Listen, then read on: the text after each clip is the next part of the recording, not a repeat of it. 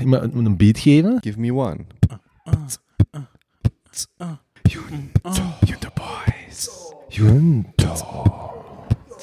Junto. Junto boys. Junto.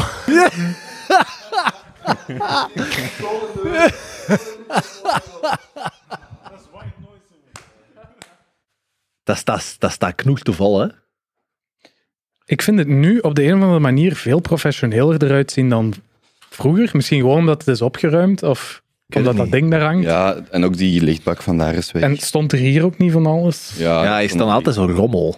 Maar nu, daar komen nog boeken van gasten. En, ehm allee, die, dus enkel van gasten. En die microfoonarm ga ik nog wegpakken, bla bla bla. bla. Dus hier zo wel op, op beeld zo wat empty space. Maar dat is Ja. niet erg. Maar is het ook de bedoeling dat dat echt zo vol gaat staan, gelijk als bij Rogan? Want dat, dat, dat was echt gekost nog juist wat ruimte om je, om je handen te leggen en te drinken en een joint. Ja, we gaan zien.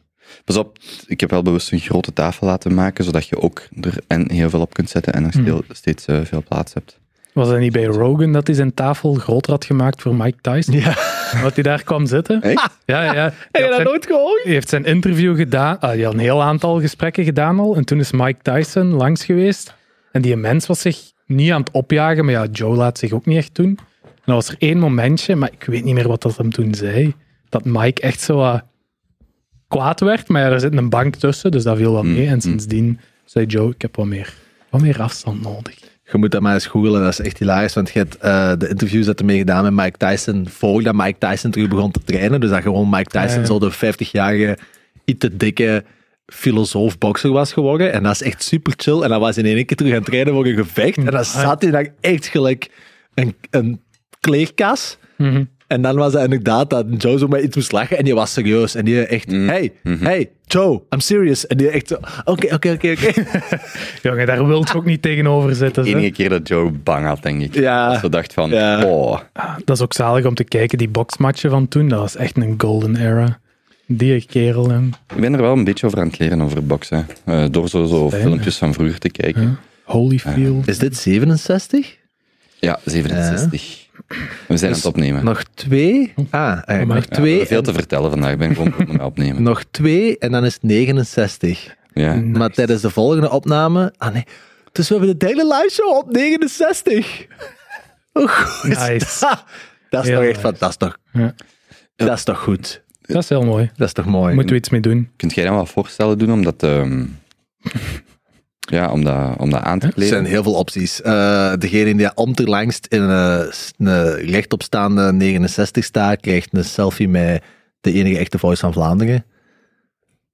Oké. Wacht, een rechtopstaande... Ah ja, ah, Ja, ja, ja, ja, ja, ja, ja, ik ben mee, ik ben mee. Ja, en ik spreek me niet uit of dat vrouw of man ondersteboven moet staan. Nee, Ik ook niet, want ik ben nog steeds aan het twijfelen. Over? Ah, nee, ik kom daar zelfs op terug. Oké. Oké. Of je het leuk vindt of niet. Eh, of dat vrouw of een man moet zijn. White Ooit choosing, al... Nee, ik kan, daar- nee, nee, nee, ik kan niet gaan. Oké. Niks, niks, choosing niks, is niks. losing. Hm. Ooit al eens... Nee, wacht. Nee, toch niet. Nee, nee. Ooit alles, wat? Zij, Why, jong? zijn jij ooit alles eh, in een 69 on top geweest? I- ja, maar dat is wel heel lang geleden. Hmm. Van waar de vraag? Ik had ooit gehoord van een ex dat dat die Dat overkwam. Ik vond dat heel raar. Dat is toch zeer agressief? Dat is zo'n man die dat zijn... Maar je moet niet op je buik gaan liggen, hè. je moet op je knieën blijven zitten, hè. Ah, ik mag niet lachen. Nou, dit gaat zo leuk worden. Eh, Eh, Oké, anyway. Ehm, ja, dat is heel boys. agressief, maar dat is toch het punt? Ja. Niet? That's the, that's the whole point. En we laten dat passeren. Kopen kan dat niet aan, deze heb ik eens doen zeker. maar dus Mike Tyson, ik zet dat mee in de show notes. Hè? Ja, man, echt een aanrader om dat ook op YouTube wat op te, zo- op te zoeken, want je hoort veel over die kerel, maar totdat je die bezig ziet op zijn hoogtepunt, snap je gewoon niet wat voor een machine dat dat was. Die vocht tegen kerels drie, vier koppen groter dan hem, één slag, en die mannen liggen gewoon met een gat op de grond, volledig knock-out. Die was niet te doen. Die zijn kracht gewoon al. Zijn, zijn, Ja. Joe beschreef het ook zijn vuisten en zo. Dat je echt denkt van, wat leuk. En ook die peekaboo-style waar je zoveel over hoort, dat hij zich helemaal opspant en dan gewoon echt bijna springt. Mm. Oh, dat is magnifiek om te zien. Blijkbaar is zo die relatie met die zijn trainer. Ja, Dat is blijkbaar ook zo... Ja, hoe heet die nu weer? De fictieve, fictieve shit. Dat is precies zo'n Italiaans achter. Ja. Zo een Een cola Oosterse. achternaam. N- Nee, nee. Zo'n Nee. maniato of zo. zo Zoiets. Zoiets. Ja, ja. zoiets. Cool achternaam. Ja. Oké. Ja, eh, wij zitten terug in de studio. Het is lang geleden. Teun kon er niet bij zijn, want die is eh, bij McDonald's aan het solliciteren. Ja, right? Dan binnen twee weken een toon even eh, nog eens laat langskomen voor je voor de ik heb mensen- toch. Voor de mensen die de memes kennen. McDonald's petje aan het De is er ook hè, op Twitter. Hilarisch. Ehm, maar ja, we zitten terug in de studio. Ehm goedenavond. Fijn om terug te zijn, hè? Het is toch een heel andere sfeer. Ik vind het wel leuk hier. Meerwaarde. Mijn lichtbox is er ook eindelijk. Die is eh, lang in productie geweest. Zeg maar, is dat nu uit hout gemaakt? Of zo? Ja, hout. Allee. Dat is, op de, dat is gewoon om de CNC, hè? Ah, Ja. Dat is volledig uit cool. hout. Maar ik ben, ik vind het echt heel vet. Het fijne is vooral als nu voor, de, voor mijn podcast ehm, een beeld voorbij komt op YouTube, dat je ook meteen ziet van welke podcast dat is. Anders was dat daarvoor gewoon zo'n zwart, zwarte achtergrond en dan wist je het niet. Dus als nu ooit iemand een clip uit de podcast gebruikt, heb je altijd zo een watermerk erop, maar dan een real-life watermerk. Ja. Ja, en eh, nu zitten we officieel vier keer boven budget, dus, eh, het, is, eh, dus het is goed geweest. Het is mooi geweest. Tijd om af te ronden. Ja. Ja. Ik vind dat wel een heel cool logo ook. Ik heb dat nog gezegd, ja, ik weet niet als, of ik het als je logo ga dat de gebruiken. branding vindt. Ja, ja. Ja, het stoort me mateloos dat je zoveel fonds hebt in je bak. Oh, Maar bon, oh. het is oké. Ah, let- let- You do let's you. Keep, let's keep that Ja. closed. Maar, hoezo, maar waar zoveel fonds? Eén? Oh, en die logo op je website en dit. En het zijn altijd zo andere dingetjes. Je, je wilt ze maar niet kiezen. Het is zo om de zoveel tijd Nooit, iets nieuws. nooit over nagedacht, over, over de Nee, fonds. You do you, boy. Ja, You do dan you. maakt het ook u, hè? Maar inderdaad, pijnlijk. Ja, Als je probeert zo'n merk te managen, dat is zo Ik- professioneel. exact. Zoals op de, op de Ja. interne Wikipedia, zo echt Ja. een heel duidelijk wat wel, wat niet.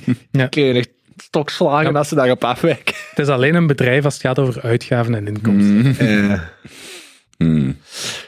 beetje housekeeping doen. Ja, is goed. Dus het is nu aflevering 67. Wat wil zeggen dat we dus binnen twee weken, denk ik, vlak voor de live show aflevering 68 hebben. Dat is goed geteld. En dan op de live show zitten we op aflevering 69. En dat is op 3 juni. Ehm, er zijn nog vijf Pasha-knuffels te koop. En ook nog wel wat ticketten. ik denk dat we nog eens een beetje promo moeten maken, jongens. Ja. Maar blijkbaar, het is een verlengd weekend. Oeh. Ah, en het zijn de Extrema's en er is ook nog een ander festival. ai, Dus het, is niet misschien, het wordt misschien gewoon een heel intieme sessie. Hè? Mhm. Kan ook. Maar sowieso leuk. Daarna wat Ja. punten gaan drinken. We zitten ook op een nieuwe locatie. Ik heb dat bevestigd, hè. Oké, Alright. Echt wel goed. Ja. Echt eh, in heel Antwerpen. praktischer. Ja, Antwerpen Centrum. Heel dicht van de cafés. Kom niet om de naam. Oké. Kunnen we daarvan een sneak preview posten? Heb je een filmpje gemaakt? Een fotootje? Mm, nog Ja, ik heb die gepost denk ik in de groep. Kunnen daar iets van doen. Zeker. Toch? Goed. Ehm, ja, voilà, dat is het. Denk ik, housekeeping. Alright. Clean. Geen nummers, geen eh, metrics. Eh, ja, vorige opname heeft wel langer geduurd eh, om op Spotify te zetten. Dus we hebben viewerships verbroken op YouTube. Eh, wat wel echt, het is wel echt frappant. Mensen bekijken dat dus echt gewoon. Dat is gelijk als ja, Rogan of zo. Dat is van begin tot eind. Hè? Ja, dat is echt zot. Dat is echt, dat is echt maaf. Ja. Dus allemaal eh, bedankt daarvoor om eh, zo talrijk aanwezig te zijn. Of was ook ja, te willen zien dan. Mhm. Blijkbaar. Teunis eh, stuurde net dat hij zelfs in het eh, buitenland, waar dat hij nu zit, Ja. herkend wordt, Dat is wel echt zot. zonder zelfs een woord gezegd te hebben, als, als, als ik het goed begrepen heb. Heeft gewoon Ja, iemand hem aangesproken op straat van, eh yo, je zit Teun, Eh, maakt jij een podcast? Vraagteken. Ja. in het zuiden van Spanje. Eh, Nee, Lissabon. Portugal. Welke straat? Huisnummer? Waar kunnen ze hem vinden? Portugal toch, hè? Zit hem nu niet? ja, ben niet, ja, ergens. Ja. Kent je dat doxing? Zeg, jom. Mijn probleem met Fons heeft die mij zo te veel informatie gegeven. Zo. Ja, Ik probeer hier bewust een land. vaag te houden. Een land. Een land is te veel informatie. Wij zitten... Eh, luisteraars, wij zitten momenteel in België. Oeh. Oké, goed. Oké, tot zover housekeeping. Jongens, ik denk eh, dat Gelle misschien nog wel eh, iets ehm, interessantere weken hebt gehad of zo als mij. Bij mij is het vrij vooruitgekabbeld, maar als ik, ik zo wat tussen de lijnen door kan lenen, lezen, hebben Gelle toch allebei wel vrij intense weken achter de rug, niet? Dus misschien dat iemand van jullie de spits afbijt? De spits? Ehm, Doe maar op. Ja, ik ging ehm, eigenlijk veel langer weg zijn. Dan, eh, ik ging eigenlijk nog heel de maand, bij wijze van spreken, of bij wijze van planning, eh, in het buitenland zitten. Maar ik ben vorig jaar zo op eh, roadtrip geweest naar Zwitserland. Toen had ik dat eigenlijk ook al, wat ik nu ook had. Dus ik kwam daaraan. was ook echt wel stoem. Ehm kwam daaraan, het was zeven dagen à tien dagen gewoon regen, slecht weer. Dus voor te wandelen was dat niet ideaal. En dan was ik zo twee dagen aan het wandelen. Ik was zo 60, 70 kilometer ver. En ik herkende gewoon echt heel die route van de vorige keer ook. Dus de, allee, van vijf jaar geleden. En dan dacht ik van, ik ga even terug naar Lissabon, een paar dagen pauze pakken, eh, wachten tot dat weer beter wordt. Dan ben ik Teun gaan bezoeken. En dan eh, nog even in Porto geweest, ondertussen Little Life gelezen, dus ik kon mij wel bezighouden. Maar dan zat ik daar zo en ik merkte dat ik niet zoveel goesting eigenlijk had om door te gaan. En dat ik zo, vooral ook, dat ik eigenlijk gewoon het laatste half jaar, jaar gewoon echt een zalige routine hier in België heb. Dus eh, dat ik zo, mijn sport, als ik, als ik ga sporten, dan doe ik mijn intermittent fasting ook beter. Dan drink ik niet door de week, of minder door de week. Dan eh, zie ik vrienden, podcast, dan is er veel meer structuur in mijn dag. En met de reizen, ja, je zit dan echt elke dag aan het drinken. Elke dag niet op je eten aan het letten. Ja. Dat moet niet, hè? dat, is, eh, dat is optioneel. Nee, maar, maar, ja, maar nee, maar je moet je dat voorstellen. Je zit dan, het is daar 20 graden, de zon schijnt de hele dag. Je zit met een boekje op een terras. Allee, nee, niet dat je, niet dat je elke dag je in een kriek zuipt, maar het is wel zo, dat is daar, het is gewoon en, en, en. Je slaap is niet zo goed, waardoor dat ik merk bijvoorbeeld, mijn slaap hier is goed, ik kan veel beter vasten, daardoor wat ik eet is veel gezonder, want eh, blablabla. En zo die dingen stapelen op. En dus dan zat ik daar en dan merkte ik van, amai, ik heb eigenlijk veel meer behoefte om thuis te zijn, om mijn routine te doen, om... Ik denk dat ik zo, die dingen zo lang weg zijn, dat is iets wat ik vroeger heel veel heb gedaan. Allee, lang weg zijn niet per se, maar zo weg zijn zonder echt een, een einddatum te hebben. Mhm. En nu geeft mij dat meer stress dan, eh, dan, ehm, ja, dan plezier eigenlijk. En, en dat was jaren geleden niet. En dan zat ik er en dan was het ook nog een verjaardag waar ik graag wou bij zijn. Twee dagen, voor, dus ik was op een vrijdag aan het denken van ga ik wel beginnen morgen. En op zondag had ik een verjaardag. En ehm, dan eh, ben ik teruggevlogen op zaterdag. Dan als verrassing. En dan eigenlijk gewoon nu, ja, anderhalve week terug of zo. En ben ik echt blij dat ik ben teruggekomen. Allee, terug. Van wie was de verjaardag? Ehm familielid. Ja. Ja, en eh, dus de familie was daar. En eh, ja, maar zo, oh, wauw, wauw, je zit terug. Ik had die wijsgemaakt dat ik de dag daarna zou terugvliegen om terug te gaan wandelen. Ik ja, ben gewoon even afgekomen voor de verjaardag. Ook wel heel leuk, ja. Ja, nee, dus, dus Low-key flexen. eh, ja, maar ik ben dan toch gebleven. Dan terug aan het sporten, terug. Ik merk zo, ik heb mijn routine, ja, mijn routine, mijn, eh, mijn voeding in Antwerpen zijn is echt gewoon top. Ik ben echt, eh, dus ik ben blij dat ik terug ben. Is dat, denk je, onderdeel worden van ouder worden? Ik denk dat echt wel. Ik denk dat Mm. in het begin heel veel op reis gaat om nieuwe dingen te ontdekken en gek te doen en veel weg te zijn en veel bezig te zijn.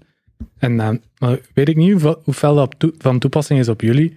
En na verloop van tijd meer om tot rust te komen en terug wat tijd voor jezelf te vinden en net weg te zijn van de dagdagelijkse routine en de to-do's. Maar ja, als uw dagdagelijkse routine zo rustgevend is en je kunt u daarin vinden en volledig tot, u, tot uzelf komen, ja, dan snap ik dat, eh, zeker als je niet naar een super avontuurlijk land Mm. gaat, dat dan die uitdaging daar niet meer is. Ja, bij mij, ik denk dat dat, proces- dat dat te maken heeft met ouder worden, maar dat je gewoon, je, je gaat meer op zoek naar wat je rust geeft of, of ehm, ja, satisfaction, bevrediging. En dat kan iets heel avontuurlijk zijn door iets nieuws te ontdekken. Maar ik had echt, ik was een paar jaar geleden met mijn moeder in, in, in Lissabon. Sindsdien ben ik, daar, ben ik daar gewoon anders over beginnen nadenken. En we, we, we waren een paar dagen naar Lissabon gegaan. En ik boek een restaurant om met haar te gaan eten, zo'n Fado-restaurant in de, in de Alfama-wijk. En ehm, dus ik ga naar die website, ik bel die mensen, ik maak een reservatie. We komen daar aan en pas, pas als ik daar binnenkom, besef ik van, amai, ik ben hier al een paar jaar geleden geweest. Dus zelfs de website herkende ik niet, het adres herkende ik niet. Dus En toen dacht ik van, wat is dan eigenlijk de waarde van zoveel dingen te, doen, als je nog niet eens herinnert, tot op het moment dat je voor de deur staat, dat je daar eigenlijk al geweest bent. En wat daarmee bedoel, is de waarde van gewoon nieuwe dingen doen om nieuwe dingen te doen. Ja, dat is voor mij gewoon niet meer zo belangrijk. Ik heb dan veel liever zo'n bepaalde ja, een bepaald genot van de dingen dat ik doe. En ik merk dat gewoon weg zijn om weg te zijn, geeft mij niet meer dat genot wat dat aan mij vroeger. Ik ben zo een maand naar Ljubljana, naar Vancouver, naar heel wat steden geweest. En toen vond ik dat super vet. Maar als ik dan nu besef dat, ah nee, nu ga ik elke dag trainen, dat kan ik daar al niet doen. Ja, ik kan hier ook lezen, ik kan hier ook rondhangen, ik kan hier, mijn vrienden zijn niet daar. Dus alles waar, waarvoor ik dat vroeger deed, was dat, toen was dat meer waard. Maar nu zou, dat, nu zou ik al denken van, ja nee, dat is mij dat gewoon niet waard. Maar er kunnen evengoed wel redenen zijn om naar Vancouver of zo te gaan. Maar ik hoor nu toch vooral dat het is door de herkenning. Omdat je het al eens gedaan hebt, omdat je het al ziet. Omdat je... Ja. Ja, dat speelde mee, want ik denk wel, in de toekomst zou ik gewoon zeggen, ik ga twee weken wandelen, ik vlieg in, ik ga wandelen, ik vlieg uit. Maar niet zo van, ah ik zie wel wanneer ik terugkom. Dat ga ik Hmm. niet meer doen. Dat is echt dat ik vorig jaar, dus heb ik nu nog eens zo van, ah ja, ik ga gewoon zes weken blokkeren in mijn agenda, ik zie wel, dat is, dat is niet meer goed genoeg. Geeft ook stress, hè? Van Ja. wanneer moet ik teruggaan? En, Ja. En voor wat ben ik hier, of Ja. voor wat niet, en, en dan probeert je er iets uit te halen, maar dat, dat werkt helemaal niet zo. Ja, ik, ik heb dan wel Little Life gelezen, dus daar zit je ook wel vijf dagen mee, mee, mee bezig om dat boek te lezen. en? Maar, de, was het, zoals Rudy zei, Eh, ik, ik vond het een heel aangenaam... Het, het is een, een boek waar je in wordt meegezogen. Maar dus echt een verhaal waarin je van begin tot einde, vond ik, wordt meegezogen. Want ik hoor van mensen dat de eerste honderd pagina's zo moeilijk zijn of, of, of saai, maar dat vond ik helemaal niet. Ik vond het echt een leuke leeservaring. Maar het is voor mij zeker niet zo grote... eh, is niet zo literatuur van... ehm, ik ben nu Eupho- Euphoria aan het kijken. Ah, ja. Eindelijk. Ja. goed. Ik zit aan aflevering... Ah, wel, ik zal het parallel maken. Ik zit nu aan aflevering 4 hè, van het eerste seizoen. Tot en met 4 heb ik gekeken, dus ik kan me van de rest niet uitspreken. Maar dat is ook zo... Ik vind dat super vet. Ik, vind dat, ik kijk daar graag. Dat is high-paced. Dat is echt een type serie dat ik graag kijk. Maar dat is niet, tot nu toe, wat ik zo gelijk bijvoorbeeld, ik zeg met het eerste seizoen van Westworld, van wow, dat weet ik over tien jaar nog. Of het eerste seizoen van, weet ik veel, er zijn van die series waarvan je echt zoiets hebt van, what the fuck is dit, qua, qua concept of qua ding. En daar, dat heb ik bij, bij Euphoria niet. Dat is niet iets wat ik eh, eh, eh, om de zoveel tijd ga herbekijken, omdat dat zo geniaal, wat ik bij, bijvoorbeeld bij Westworld seizoen 1 zeker wel had. En, en dat heb ik een beetje met A Little Life ook. Dat is een heel fijne leeservaring. Gelijk Euphoria, dat zuigt je erin. Dat is, dat is heel cool om te kijken, vind ik. Maar dat is niets waarvan ik achteraf nog veel over zit na te denken of zo. En daar hebben bijvoorbeeld andere, tussen aanhalingstekens, grote literatuur. Heeft dat dan wel iets waar je echt bijna, waar je bijna elk jaar bij wijze van spreken wilt herlezen, omdat dat ja, zo, mind, zo, zo u meepakt of zoiets losmaakt in u. En dat was, ja, Little Life is, ja, Maar dat zuigt wat, je op. en wat halen mensen uit het lezen van Little Life? Want ik ben niet mee. Oh, tips voor automutilatie. Eh, het wordt beschreven als eh traumaporno. Ehm, Hmm. Ehm, ja, het is, het, is, het is wel een, een, een, een, een, zwart boek. Ehm, Maar dat is toch vooral ook dat de Rudy dat is. Allee, Rudy is zo'n eh, Rudy de Kerpel, als Ja. een gast in hier geweest was, en die was daar echt een superlatieven over aan het spreken. ah ja, maar veel mensen. Ik heb, ik heb, ik heb eh, nooit, denk ik, in mijn leven zoveel mensen gehad die mij, mij op straat of eh, in een, in een, op een terras aanspraken met een boek. Ik ben los in, in Lissabon, heb ik het dan gekocht. Ik denk vijf à tien keer aangesproken door mensen die zeiden zalig boek. Dus dat is echt wel, allee, dat boek maakt dingen los, hè. Maar, ehm, dus, ik- dus ik begrijp dat de mensen, dat, en, en zelfs als ik er een story van post of zo, echt veel reacties van mensen. Dus zeker een aanrader, maar het is voor mij wel, dat zo'n een losstaand boek waar je opzuigt. Ehm, Maar ik, ja. ik heb nog altijd de pointe niet mee eigenlijk. Is het nu echt, is het gewoon een verhaal horror zelfmutilatie of is het beschrijvend? Eh, nee, het is een, ro- een roman die vier eh, vrienden volgt over, de, de, de, de, de- over een levensloop van ongeveer een achttiende, eh, ongeveer, tot hun, eh, ja, tot hun zestigste, zeventigste. En die volgt, dat, het verhaal volgt eigenlijk in drie grote delen het, eh, de relatie onderling van die vier.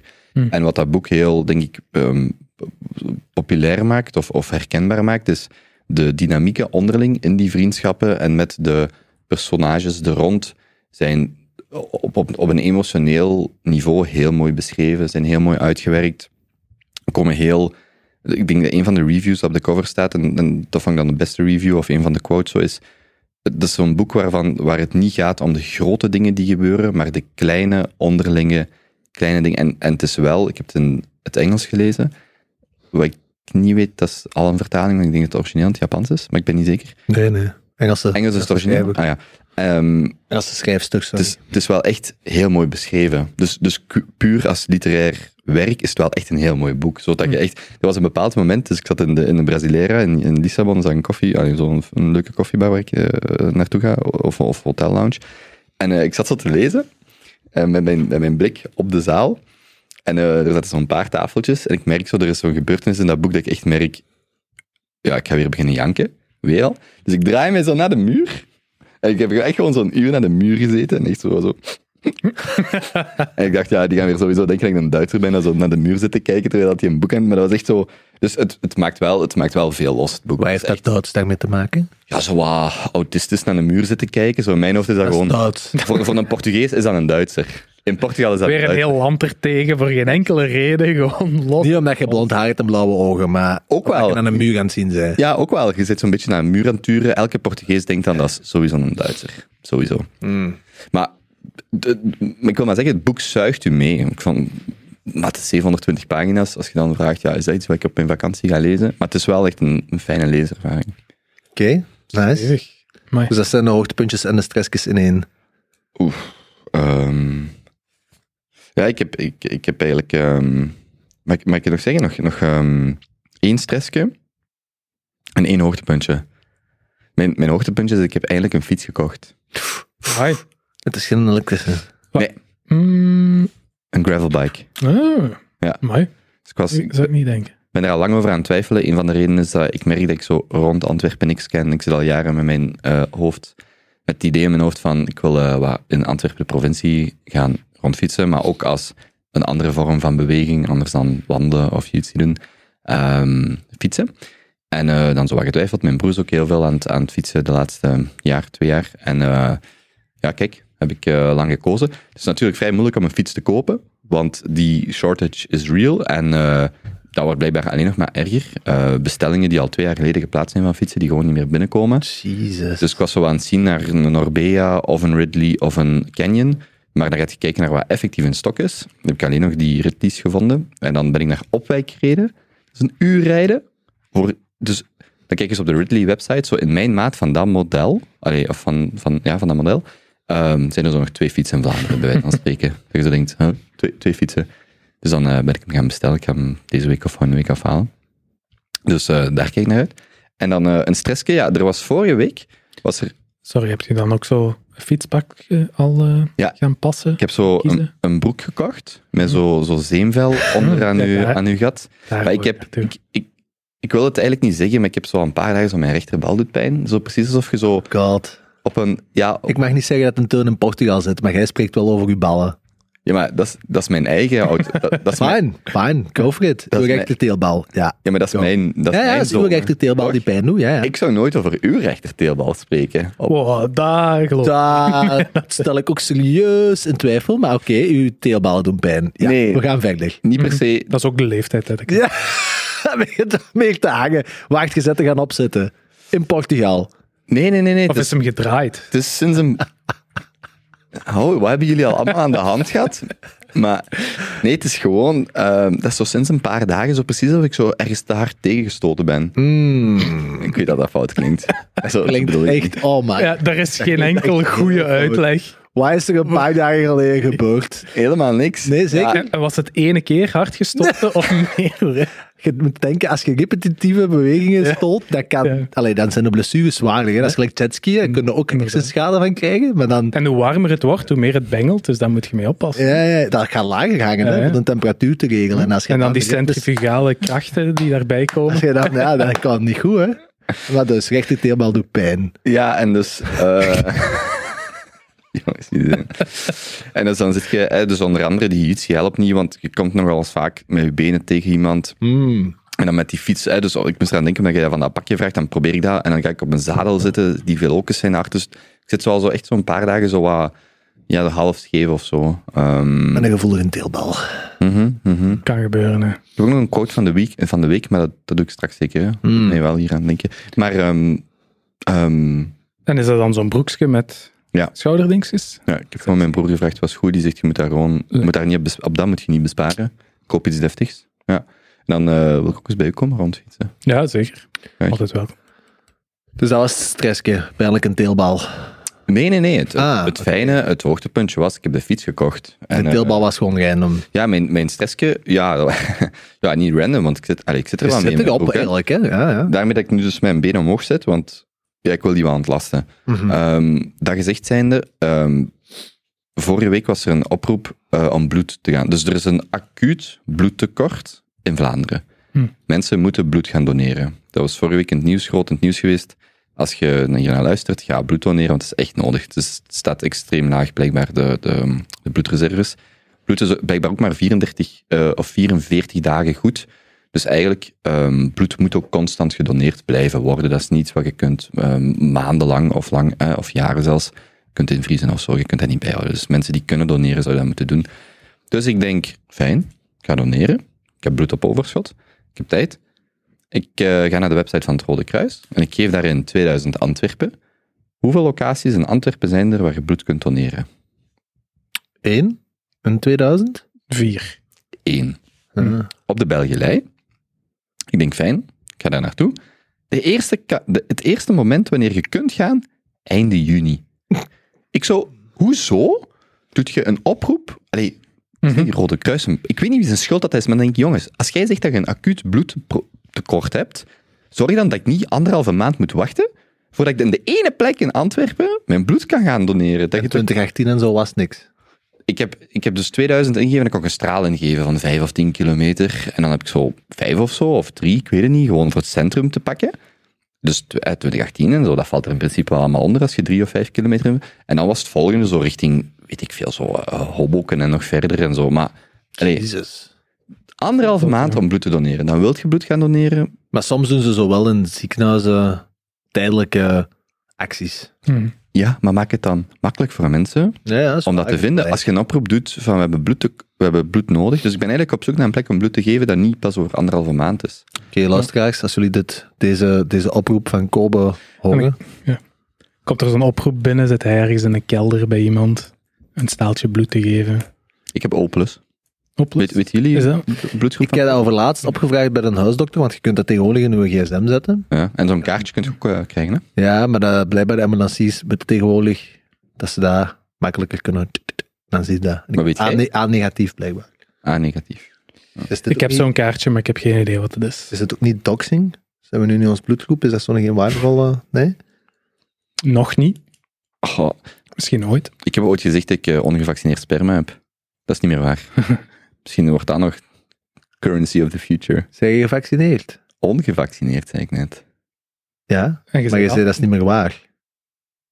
Ja, maar een beetje... Oké, ik volg niet. Ik snap het niet. nee, never mind. Zeg je, je, hebt nog altijd ongevaccineerd sperma, right? Ja, Oké. Hm. Maar wel een teelbal. absoluut. En pijnlijke Oké. ribben. Jonas, uw hoogtepuntjes en stressjes. Alright. Eh, niks te maken met teelballen. Nog niet, denk ik. Eh, ik ben 30 geworden. Eh, De Big 3-0. Damn. Ja, ja. Nog geen maand geleden, denk ik. Eh met april. Dat is ook doxing, denk ik. Eh, Was uw horoscoop? Ja, dus verjaardag gehad. Eh eigenlijk heel veel van genoten. Ik heb absoluut geen stress gehad met, eh, met 30 te worden. Ik ken eigenlijk de laatste tijd niet zoveel mensen die enorm veel last hebben van zo over de 30 te gaan. Lijkt me zoiets. Ja, lijkt me iets dat, waar de vorige generatie meer last van had. Ehm, ofwel maken we het onszelf wijs, kan ook. Een hele leuke dag gehad. Eh elk had van alles geregeld. Ehm, Ferme hut gezeten, heb ik gezien. hele ferm uitgezeten. Dus we hebben een rustig dagje gehad. Ehm, want hetgene dat ik absoluut niet wou, is wat dat we vorig jaar enorm veel gedaan hebben voor andere mensen, was een, eh, een geweldige verrassingsfeestje. Hmm. Dus een gigantisch verrassingsfeest waar iedereen naartoe komt. ja, Waar- had ik niet zoveel goesting in. Waarom niet? Omdat je dan in de spotlight staat? Ja, ik vind dat ook niet kwalitatief of zo. Eh, dat zou dan, dat, op dat moment zou het dan zijn dat ik veel mensen terugzie. En daar, dan kun je er niet echt mee praten of niet echt mee verbinden. En ik vind dat dan een beetje sneu. En ook daar in de spotlight staan. En ik wil gewoon... Hoeveel man mag je naar je trouwfeest komen? Idealiter Goeie als vraag. jij het mocht beslissen. We hebben het daar effectief al wel vaak over gehad. En elke is het daar wel mee akkoord. Dat wordt een kleine kring. Ja, dat gaat, Hmm. Ik denk niet dat we over de 100 gaan gaan. Mogen Oh we ja, maar- komen? Maar als er Oeh, 100, zullen we zien. ja, als er 100 man is, zullen wij daar wel bij zitten. Ik weet het, Maar als het zo 20, Ja, je 30 is, ik weet het niet. Hmm, we zullen zien, hè, boys. We Hmm. zullen zien. Nee, maar het was dus inderdaad een hele leuke dag. Eh, we zijn richting de Waal gegaan, gaan wandelen. En dan ook iets dat ik al heel lang wou doen. Er is een, eh, ik vergeet waar het is, maar er is een berg met een bos op. En die mensen hebben daar een gigantisch stuk land gekocht. eh, met enorm hoge bomen op. En die hebben daar op heel dat stuk land hebben die zeven hutjes gezet. Waarvan er twee echt glazen dozen zijn die, ik zou willen zeggen, een 10 meter van de grond hangen. En dan echt twee verdiepen hebben, midden in de bomen. Allemaal ramen die naar buiten kijken. Eh, heel tof allemaal. Nu, ik heb ook hoogtevrees. Dus eh, dat is een beetje lastig combineren. Ehm, dus ik had altijd gedacht dat daar een mooie, statige, vaste, gezellige trap naar boven is. En dan heb ik daar op zich niet zo'n... Hoogtevrees is ook niet, niet echt het ju- de juiste benoeming- benoeming. Het is meer als ik niet de boel vertrouw waar ik ben, Hmm. daar kan ik niet zo goed tegen. Dus we komen aan. Eh, ja, je krijgt zo wat die sleutels, een verhaaltje van, nou ja, we zijn er in het bos. en je mag- hoe raakt je naar boven? Of gaat je, ja, ja. Dus we komen eraan. En eh, ja, we krijgen dan ons rolletje toiletpapier en een sleutel en dit en dat en een afstandsbediening. Oké, dus wij wandelen naar ons kotje. Dat is, ja, je moet zo 5, 600 meter wandelen, want dat is natuurlijk allemaal in de rust en je wilt genieten van de, ehm, van de natuur. En dan moet je je afstandsbedieningsje boven halen en knopje inhouden. En komt er echt, kent je van die zoldertrappen? Zo die trappen waar dat nooit iemand op gaat en je moet zo met een stok een zoldertrap naar beneden trekken en dat wankelt langs alle kanten. Dat komt naar beneden. Geen railings. Acht, nee, zeker drie verdiepen hoog. Je hebt je bagage bij. Wacht, wacht. De- dus dat is 6, 7 meter hoog, zo'n trap. Ja, ja, zeker. Zeker. Dus geen railings of niks. Zo stijl omhoog. En daar moest ik dan, ah, moesten wij dan omhoog klimmen met de bagage en alles. Omhoog, Savannah, naar beneden dan. Ja, maar alle twee is gewoon erg, jongen. Dus hè, natuurlijk drie punten van contact houden, heel de weg omhoog, zo'n beetje wa- wankeltjes omhoog. Amai, toffe verjaardag, ja, echt heel leuk. Eh, naar boven gekropen en dan echt als een maniak rond dat gat mij vastgehouden totdat die trap terug dicht was. Zijn er beelden van? Nee, nee, nee, nee, per chance niet. Ehm, en eens je dan binnen bent, heb ik daar geen problemen mee met op die hoogte te zitten. Totdat we naar het terras moesten. Dus op het terras van dat... Je hebt ook van boven van die een blok, daar is een dakterras. Daar is dan ook een ladderken omhoog. En het enige wat dat, dat omcirkelt, zijn een paar paaltjes met een touw. Hmm. Dus je staat eigenlijk op dat moment, ja, je zit al drie verdiepen van de grond, dat ding heeft twee verdiepen, je staat daar eens op vijfde, zesde verdiep met een touwtje midden in de bossen. Ja, inderdaad. Maar behalve dat, prachtig uitzicht, heel rustig, midden tussen de bomen. Je krijgt zo'n gasvuurtje, je kunt je op dat dakterras zetten, allemaal vogeltjes overal, eh, groene blaadjes. Je hebt een heel leuk, eigenlijk nog wel een vrij grote ja, kamer, studio, daar staat een keukentje in, een, eh, een houtkacheltje, wat spelletjes en zo. En hebben we ons daar de hele avond bezig gehouden. Mm, Dat was heel leuk. Bezig gehouden. Dat was een hele toffe dag, ja. En dan de dag Heb je vooral op het terras bezig gehouden? Of ook? Ja, ik vind dat je dat wel moet verkennen als je daar bent. Dus je moet toch wel Ja, ja, ja. weten waar je bent, de hoekjes eh, bekijken en eh, weten welk materiaal je mee werkt. En zagen uw buren dan ook zitten in hun hutten? Eh, wel, onze hut was helemaal van glas. Dus je moest wel ja, wat oppassen. Want bijvoorbeeld het toilet stond ook gewoon gericht naar de inkom van iedereen. Dus en je toen kon was je kon op Eh, ja, ja, dus je kon op de pot gaan zitten en dan iedereen recht in de ogen kijken die dat aankwam, want wij waren ook als eerste daar. Eh, maar er waren ook wel hier en daar gordijntjes die je kon dicht doen als je wou gaan Mm. slapen. Mm. Hm. Mhm. Nee, exact. Mhm. Ehm, en dat heeft zich ook verder gezet. De dag erna ben ik dan met mijn beste kameraad middags iets gaan drinken. Eh, want ik, had, nou, ik wou wel zo'n beetje afspreken. En ik had al ja, een triple of twee, drie op. Eh, en dan dacht, had ik het geniaal idee. Bij ons in de buurt is zo'n micro, microbrewery. Zo ene kerel, dit, eh, de coureur in Kesselo. Zeker de moeite waard. Blijk- Blijkbaar is dat wel goed. ja, dat is echt eh, de moeite. Ze brouwen daar zo zeven of acht biertjes. Ehm, dus ik zeg, ja, daar moeten we zeker naartoe gaan. En hij ook wel enthousiast. Dus ik wandel al een beetje met de fiets aan, een beetje wankel. Want ja, zoveel drink ik nu ook weer niet meer. Dus zo drie trappisten, dat zit er wel al tegen. En ik kom daaraan en dan heeft Elke wel wat vriendjes uitgenodigd Ah, in de tuin. Op ze? zaterdagmiddag. Onder andere onze heer uh, Kobe van Reppelen was er ook bij. Maar het was een kleine groep. Ik denk dat we in totaal met acht of negen waren. En dat ze nog perfect paste rond een picknicktafel. Nog iets gedronken, barbecueetje gedaan, eh, vuurkorf gekregen van iedereen. Op een bepaald moment vertrekken we daar aan die brouwerij. En ik zeg zo tegen hem, ik weet niet meer hoe ik het zei, maar ik zei zoiets van, en nu komt de echte verrassing. ja, daar, ja, daar had ik niet leuk gevonden. Als er nog volk in de tuin stond, dat was te veel geweest. Mm, mm. Ja, nu moest ik al een toerke doen en tegen iedereen goeiedag. Maar het waren wel de beste mensen, dus het was allemaal heel leuk. En dat was het hoogtepuntje, 30 geworden. Dat was ook echt Eindelijk dag. volwassen. Zon, mate, Ja, pintje erbij. Het was echt een Prachtige dag. heel mooie dag. Echt heel goed, ja. Misschien een van de eerste mooie dagen van het jaar zelfs. Ja. Altijd op mijn verjaardag. Altijd een topdag. Mooi. De Big Trio, eindelijk volwassen. En jij? Hoe is het? Stressjes? Want daar was ik Ah, ja. vooral op aan het wachten. Ja, stressjes gaan daar ook een beetje mee gepaard. Ehm, ik ben 30 geworden, eh, ongeveer een maand geleden. En ehm, nee, ik heb eigenlijk altijd Heb je dat gevierd? eh, heel fel gezeten met het principe van ehm gewerkt om te leven en work-life balance is super belangrijk voor mij. Ehm, en ik zit nu op een positie waarin ik het gevoel heb dat ik effectief iets kan betekenen en iets kan bewegen binnen een bedrijf. Ik denk dat als je met veel mensen praat, en ook, ja, ik weet dat jij soms ook van die meningen hebt, je voelt je soms gewoon een cog in de machine als je bij een bedrijf werkt. Bij, zeker de, de waar ik gezeten heb. Ehm, je komt binnen, je doet je taakjes, je doet de presentatie, je vult je Excel in, je palavert een beetje. Soms is het leuk, soms is het Hmm. saai, soms een beetje stress, maar dan gaat je naar huis en eh, ja, de kous is daarmee af. En aan zich allemaal wel heel leuk. Dat je zo werk kunt omschrijven voor mij, dat is echt... Dat is toch de gemiddelde millennial vandaag? Ja, ik heb dat gewoon... eh, Dat is echt Ik denk- fascinerend. Ik heb dat nooit ervaren. Dat is echt de gemiddelde job. Daar, kan, ja, daar twijfel ik niet aan. Maar inderdaad, nu heb ik effectief het gevoel dat je een heel schip van mensen kunt ja, draaien naar een gezamenlijk doel en effectief iets kunt veranderen in de wereld. Je hebt veel meer, bij het bedrijf waar ik nu zit, veel meer voeling met de klanten direct, met de handelaars, met de eindgebruikers, met de impact. Dus voel ik heel fel de drang opkomen om echt eens alles te willen geven, om gewoon om te zien of dat het zou kunnen.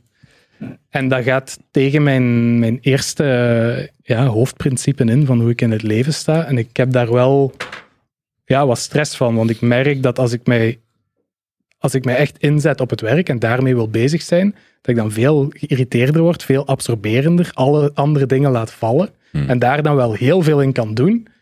Maar al de rest ja, wordt dan compleet hoe dat ik het niet wil hebben. Ik wil net een heel goede relatie hebben, afspreken met vrienden, alles in balans houden. En ja, ik denk dat ik het ook tegen u heb gezegd, uiteindelijk komt het er dan op neer van dat ik heel veel probeer te doen en probeer in de lucht te houden. En dat je gewoon merkt dat er niet genoeg uren in de dag zijn, niet genoeg uren in de week. En dat je keuzes moet maken. En ik ben er nog altijd niet uit welke keuze het dan is die ik wil maken. En dat duurt nu al een paar weken. En dat irriteert me wel mateloos. Het is dus eigenlijk tussen Maar is het niet gewoon een drukkere periode? Speelt dat erin mee? ook wel, ook wel, ja. Maar niet doorslaggevend. Nee, Ja. ik zou mij perfect kunnen schikken op een manier dat er adequaat genoeg Mhm. gebeurt en dat we zeker vooruit gaan en het goed gaan doen en dat ik mijn balans kan houden. Maar ik zou ook kunnen zeggen, nu, dit is het en ik ga het echt eens doen en we gaan echt kijken Mhm. ja, of dat je het als een raketschip kunt laten vertrekken in de plaats van een bootje op het water. hè. Ik vind het al heel indrukwekkend dat je dat, dat, je dat aanvoelt. In de zin dat je, ehm, dat je zelf kunt erkennen en aanvoelen van, amai, ik kies daar bewust voor of niet. Eh, de overgrote meerderheid van mensen, ook in die positie, zich daar stap per stap laten in, inzuigen. En dat ze in één keer twee jaar of een jaar verder staan en denken, Jesus, wat is hier gebeurd? Ik heb Ja. gewoon een jaar weken geklopt van, van, van 70, 80 uur. En mhm. allee, ik heb daar heel veel van geleerd, ik heb daar heel veel dingen mee meegemaakt, maar wow, allee. Mhm. Maar ik, ik merk, allee, dat je het nu verwoordt, is het wel een heel bewuste... Allee, nog, het is nog, de keuze is, Het is er nog een niet, maar het, een bewuste overweging. Ja, maar het is ook omdat, zoals ik zei, ik heb dat altijd heel fel zo gehouden. Ook omdat ik oprecht in het verleden niet al te positief stond tegenover mensen die dat in de posities waar ik, waarin ik zat dan. dat deden. 80 uur werken, gewoon voor hun carrière gaan, al de rest aan de kant gooien, niks anders hebben om over te praten. Ieder gesprek gaat over het werk. Uw hele persoonlijkheid is uw werk. Ehm, Ik ben er echt, echt, echt geen fan van. Nu begin ik het een beetje te begrijpen. Ik denk dat, dat nu de situatie wel wat anders is. Maar ik ken er zeker genoeg die dat daarin geabsorbeerd worden. Die dan ook gewoon regelrecht de burn-out ingaan zonder te weten waar de rem zit, zelfs waar de vertraging zit. Geen handle krijgen op hun to-do's. Niet weten hoe ze iets moeten balanceren en dat dan proberen weg te lachen met ah ja, ja het is druk, hè, ik heb veel te doen. En eh, zo dat wat pro- proberen van zich af te schuiven. Ik denk dat ik daar de chance heb dat ik dat zie en weet wat dat er gebeurt. En ik ken mezelf, hè, de volwassenheid. Ik is echt ken een aflevering over volwassen worden. Hè? Ja, echt, van een trap op te klimmen. Eh, Allee, niet meer willen gaan reizen. Ja, letterlijk, ja. Gewoon thuis. Maar bon, het is oké jongens. We zijn twee jaar bezig. We worden allemaal wat ouder. Het, de, de, de situatie is veranderd. Maar bon. Oké. Eh, En is de keuze nu tussen ik verander van positie of ik verander van job omdat ik terug meer dat 9 to 5 gegeven wil of ik blijf in deze positie en ik doe genoeg om het vooruit te laten gaan of ik ga all the way. Wat is de keuze? nee, het is echt wel deze positie. En ik Ah, ja. denk ook, ik ga zeker genoeg geven dat het allemaal vooruit gaat gaan. Daar is geen twijfel over. Allee, we gaan dat zeker allemaal goed laten komen. Maar ja, je kunt, kunt veel verder gaan. Hè. Er is altijd, je kunt altijd dingen laten vallen om meer te werken en meer te geven. Hè. Gevaarlijk, hè? Dat is gevaarlijk, ja. Maar dan, als je dat nooit hangt ervan doet, af- hangt vanaf wat je wilt bereiken. Hè? Het is dat, hè. Als je dat nooit doet, weet je het ook nooit. Hè. Zou het gekund hebben? Als je nu zo... eh, ja, soms zijn er momenten waarop je denkt, oké, ga ik hier nu mij nog twee uur langer lastig maken, iedereen achterna zitten en gewoon blijven drijven? Of zeg ik ook, we pakken het morgen op en we doen rustig aan. Dat zijn zo... Geen van de twee is daarom beter of slechter, maar ja, Hmm. de inzet... Je weet en altijd de- wat je niet aan het doen bent. Als je Ja, ja, van beide Ah, ja. kiest. Je weet Ah, wel, je, ja. je weet ook, er is altijd meer te doen. Je kunt dat- altijd ik sneller. herken dat heel erg, Eh, ja. Er- je kunt altijd andere dingen laten vallen. Het verschil is dat hij wel klanten heeft. Wow. The fuck? Ja, jong, jij zit hier wat te lachen met ons dat wij ouder worden. Ja, nee. Dus voilà, die keuze. Ik ben er nog niet uit. Ik weet ook niet of ik echt een keuze ga maken of dat we gaan zien wat het geeft. Ehm, maar ik zit er wel wat mee. Ik, eh, en ook vooral omdat ik mezelf niet leuk vind als ik dat doe, terwijl andere mensen erbij zijn. Ik merk gewoon dat als ik een paar dagen wel alles geef, dat dan alles daarbuiten. Ik spreek niet meer zoveel af met vrienden. De conversaties met Elke zijn iets minder. Ja, ik ben moer, ik ben meer geïrriteerd, meer. eh, niet kwaad, we zijn nog altijd heel liefdevol. Maar eh, ik heb meer to-do's, meer stress, meer nadenken. Kunnen we daar met elke over praten? Eh, ja, ja, ja. Hangt er vanaf hoeveel dat hij werkt. Ja, ja, zeker wel. Ja. Gelukkig. Ja, dat wel.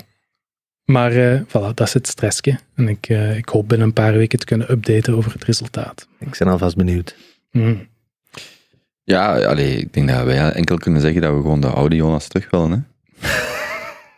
Zo Oh. af en toe zo nog eens een reactie in de signalgroep zou Dat- leuk zijn, hè? Eén berichtje, hè? Ja, zo, zo Een berichtje niet per dikwijls. Zo, met, met twee keer per week zijn wij content. Ja, maar je Gewoon lacht. een teken van leven. Maar dat is dus letterlijk, mijn leven draait op Notion. Hè? En ik heb kolommetjes van prioriteiten. En daar staat dan letterlijk in, reply Junto, reply Kobe, reply dit, reply dat. Allee, ja. En dat staat altijd in die eerste kolom. En toch komt je er dan niet. En dat is heel kut, hè. Ik vind dat echt oprecht heel kut, hè. Ik zeg dat nu wel om te lachen, maar ik zit daar twee weken lang mee in mijn kop dat ik dat zeker nog moet doen, maar je, je komt er gewoon niet. Maar zelfs het antwoorden van berichten staat bij u in uw, in uw eh, software, in uw project manager. Ja, ja, ja. Wow, dat is next level, joh. Ja. Ik dacht dat ik Alle- al ver ging. Alles staat erin. Alles staat erin. Ik kan niet... Ja, nee. Ik kan niet WhatsApp open doen of... eh, 12 uur 45 kakken. ja, maar dat is al heel regelmatig. Ik weet wanneer. Dus ja. Dat is- automatisch. dat ritme is. Ja, Ja. Geen paniek. het klinkt meer alsof je nu, ja, denk ik, zo'n periode hebt dat dat zo allemaal samenkomt. Ik vraag me dan af of dat structureel is, of dat bijvoorbeeld in de zomer. Als dat nu over drie maanden nog zo is, dan zou ik al serieuzer daarover beginnen nadenken. Maar nu lijkt dat Ja, ja, van er op is, een een afstand verschil, eerder zo even zo een... Er is een verschil tussen het, druk, het effectief druk hebben voor even en daar proberen door te werken of te zeggen, ja, alles of niks. Hm. Want dat is toch altijd, maar dat is, ja, ik kan dat niet echt inschatten, maar zo... Het idee dat je kwalitatiever werkt of je iets harder voor gaat, ja, meet je dan snel in hoeveel uren je erin steekt. Maar dat wil daarom niet zeggen dat je effectief ook er harder voor gaat. Je kunt ook heel veel... Ik weet niet of dat dan zo... Of je daar misschien een... Ja, of dan echt puur gaat over de uren dat je moet kloppen. Of gaat het over het feit dat je gewoon minder aandacht hebt voor andere dingen. Dat je dat dan ook nog zo wat moet kristalliseren van wat is nu eigenlijk effectief? Wat zijn nu de, de, de, de kosten en baten van die beslissing dat je maakt? Is het effectief dat de gesprekken met de mensen die er het meeste te doen eronder leiden, ja, dat is misschien niet een functie van hoeveel uren je klopt, maar dat is een functie van hoeveel je ermee in je hoofd bezig bent. Zo, Nou ja, dat is waar. dat zich daar ook nog een beetje moet zetten van wat is nu eigenlijk echt de, de, de waar zitten de hefbomen in, de, in Mhm. die, die, die balans en hoe kan ik die misschien wat wat zijn de kleine dingen die een grote impact hebben en vice versa. Ja, maar het is bij mij een bewuste keuze, zoals nu in de autorit naar hier, om niet te denken over werk. Ik had kunnen zeggen, ik ga wel denken over werk en niet nadenken over iets anders. En alleen dat, en dat, dat is dan nog buiten de uren. Maar er is gewoon, ik ben heel metrics-based natuurlijk, veel nummertjes, veel dashboard. Mm. Er is een directe correlatie met hoeveel ik bezig ben en hoeveel dat, dat wijzertje naar rechts gaat. Ja. Dus ja, dat, is, wel verslavend. in dat soort van business, dat is wel echt inderdaad... Want je Dat is, weet het, oh, daar zou ik heel slecht op gaan. Ja. Oh, dat zou niet goed zijn. Dus als je echt een uur van 45, een week van 45 uur knalt, zie je de week nadien dat u... Ja, ja. ja. Oh god. De metrics omhoog gaan. Hè. Maar de metrics gaan omhoog, hè, dus het is allemaal positief. Maar het zou Sneller. harder, sneller, beter, krachtiger kunnen gaan. Dus, Dat is gevaarlijk spul, ja. ja, een werkdag start om 11 uur, half 12 is ook, allee, dat wordt gewoon ook beu. Hè. ja, dat is waar. Nee. Ja, maar pas op, mijn werkdag Blijkbaar. begint nog altijd niet vroeg. Hè. Die, die gaat gewoon door. Weet je wat mijn nieuwe favoriete hobby is? Oh Ze zijn bij mij aan het renoveren. Hè. Dus eh, ze zijn er alles aan het slopen en we hebben een tuinhuisje van achter. En zo het raam, Verrekijker? Nee, nee, het raam aan, de, aan het bed kijkt zo uit op de Hmm. renovatie. Mijn favoriete hobby is zo het gordijntje open doen als ik in bed lig. Zo ietsje naar achter schuiven, met mijn kussentje zo voor het raam gaan liggen en kijken hoe dat die mannen dat huis aan het afmaken zijn. Dat is vind- fantastisch. Het, het leukste van toch... Ik weet niet of ik dat geniaal of degoutant vind, maar... het- Oh. Hey, ieder doet waar zij goed in zijn. dat is waar, jongen. Daar gaan we Dat is, lang een eh, discussie, een gesprek over ja, gehad. Het allerleukste is toch wanneer u, of de persoon die langs u ligt wakker wordt en ehm, voor u moet opstaan. Nou, ja. Ik vond dat altijd... Ik ben Maar dat is altijd, jij hebt nooit niks anders ik ben, geweten. ik ben Is het ooit al, ooit al eens omgekeerd geprobeerd? Maar misschien vind je dat leuker. Ik, ik, ik, ik vind uit ehm, sympathie kun je samen mee opstaan. Maar in principe, en dat doe ik wel graag, maar zo weten van, oh, ik draai mij nog eens om, ik vind dat wel leuk. Allee, ik ja. ook. Ja. En ik vind het ook leuk om langer op te blijven dan iedereen. Ah ja, ja. Daar vind ik mijn rust. Dat vroeger opstaan, daar zult je dat ook wel hebben, maar dat zit er Hmm. gewoon echt niet in. Hmm. Echt niet. Zo om zeven uur, gelijk als... Kijk, ik morgen vroeg nog een keer gaan crossfitten. Nee, Voor negen uur. half zeven de wekker. Zeven uur ready to go. Mijn eerste call is om negen en ik rol uit bed om drie voor negen. Dat is wel echt next level. Dat is no joke. Dat is, Ja. eh, Ja. En bij u? Hoe gaat het met u, jongeman? Goed, eigenlijk, ja. Ehm, ik ga nou ook niet over het werk praten, misschien iets meer de, de privézaken. Eh, Gewoon goed. Leuke weken gehad. Ehm, misschien een paar hoogtepuntjes. Ik ben op twee weken tijd naar twee optredens geweest. Nice. Ja, dus twee weken geleden ben ik hier in het bos. Hier ergens in Antwerpen, in het bos. Hè? Ik kon niet nog eens doxen. Eh, ben ik naar eh ehm, Lander en Adriaan geweest. Dus Adriaan is een broer van een goede maat van mij hier in Antwerpen. En dat is een... eh, die speelt voornamelijk ja, synthesizer en zo. Die heeft bij Bazaar dingen gedaan. Ehm, ja, echt wel een gekende muzikant. En die heeft nu zo, die heeft altijd projectjes. En zijn nieuwe projectje is met Lander. En Lander is, denk ik, top drie drummers van België. Dus die zit ook al bij Stuff. Dat ken je misschien wel. En die gasten hebben samen iets gestart. En dat is echt, ik ga het ook in de show notes zetten, dat is ehm, super experimentele, heel coole, uh, shit. Zo echt, ja, je kunt mij heel moeilijk met iets vergelijken. En die hadden hier in het bos twee keer geleden een optreden, een van hun eerste optredens als, als band. En die een drum en zijn zesdelig synthesizer cirkeltjes stonden zo tegenover elkaar in het midden van de zaal. Dus iedereen stond daar rond en die gasten zijn echt... Ja, dat was, ik, ik, ik, ik ben altijd heel graag naar live optredens gegaan. En eh, nu nog altijd. En ik merkte pas dat ik daar terug stond, want ik was echt moe de laatste twee weken. Ook zo, ja, allergie dat terug opkomt. En, en ook wel, had lang geen verlof niet meer gehad. Gewoon week na week na week die uren kloppen. Dus ik dacht, ik begin ook wel een beetje in de kleren te kruipen. Dus ik stond daar en die fokkers begonnen om half tien te spelen. Ik bedoel, sorry, allee, ik ben nog 31, hè. Eh, ik moest een dag nadien gaan werken. Maar die beginnen te spelen. En, eh, en echt na twee minuten zo echt voelde je al zo vollopen met energie. En die, die dynamiek tussen die gasten, ja, echt heel cool. Heel, heel, heel gaaf om dat terug te... Wacht, en onder welke naam doen die dat? Lander? Lander en Adriaan. Ja. Moeten we eens opzoeken. Die, eh, ja, dat gaat nu precies wel echt hard. Die hebben zo nu twee weken tijd zes, zeven optredens gedaan. In Brussel was daar in één keer aan zwange Guy mee beginnen rappen. Terwijl die, Mhm. ja, echt cool. Die mannen eh, die gaan volgens mij nog wel eh, op een festivaletje staan ook deze zomer. Echt wel de moeite om eens te zien als je kunt. En dan vorige week is er... Dua Lipa? Is je naar Dua Lipa gaan kijken? Wat? Die was vorige week hier, afgelopen weekend. Dat zegt me echt niks. Allee, knappe madame, maar daar blijft het ook bij. Nee, ik ben naar James Maar ik bedoel, voor de muziek gaan kijken, hè? Ja, ja, ja, voor... ja, ja, ja. Ik ben eh, naar James Blake geweest ook vorige week. Eh, Dus dat was al een ticket van voor de pandemie. Ja, dus 2,5 jaar na datum. Ja. In het Koninklijk Circus. En dat was ook echt ja, heel goed. Hè? Die gastin is, denk ik, de juiste combinatie van zeer getalenteerd en ook er echt voor gewerkt. Want die, dat engelengezang dat uit deze mond komt, is echt ongezien. En dat was vooral des te ironischer, want in het begin van zijn optreden, na een nummer of twee, deed hem zo'n babbeltje en zei hem van ja, ik, eh, ik heb eigenlijk echt tot deze middag aan het twijfelen geweest om het te cancelen, want ik ben echt zwaar verkouden geweest. Of had het met zijn stem.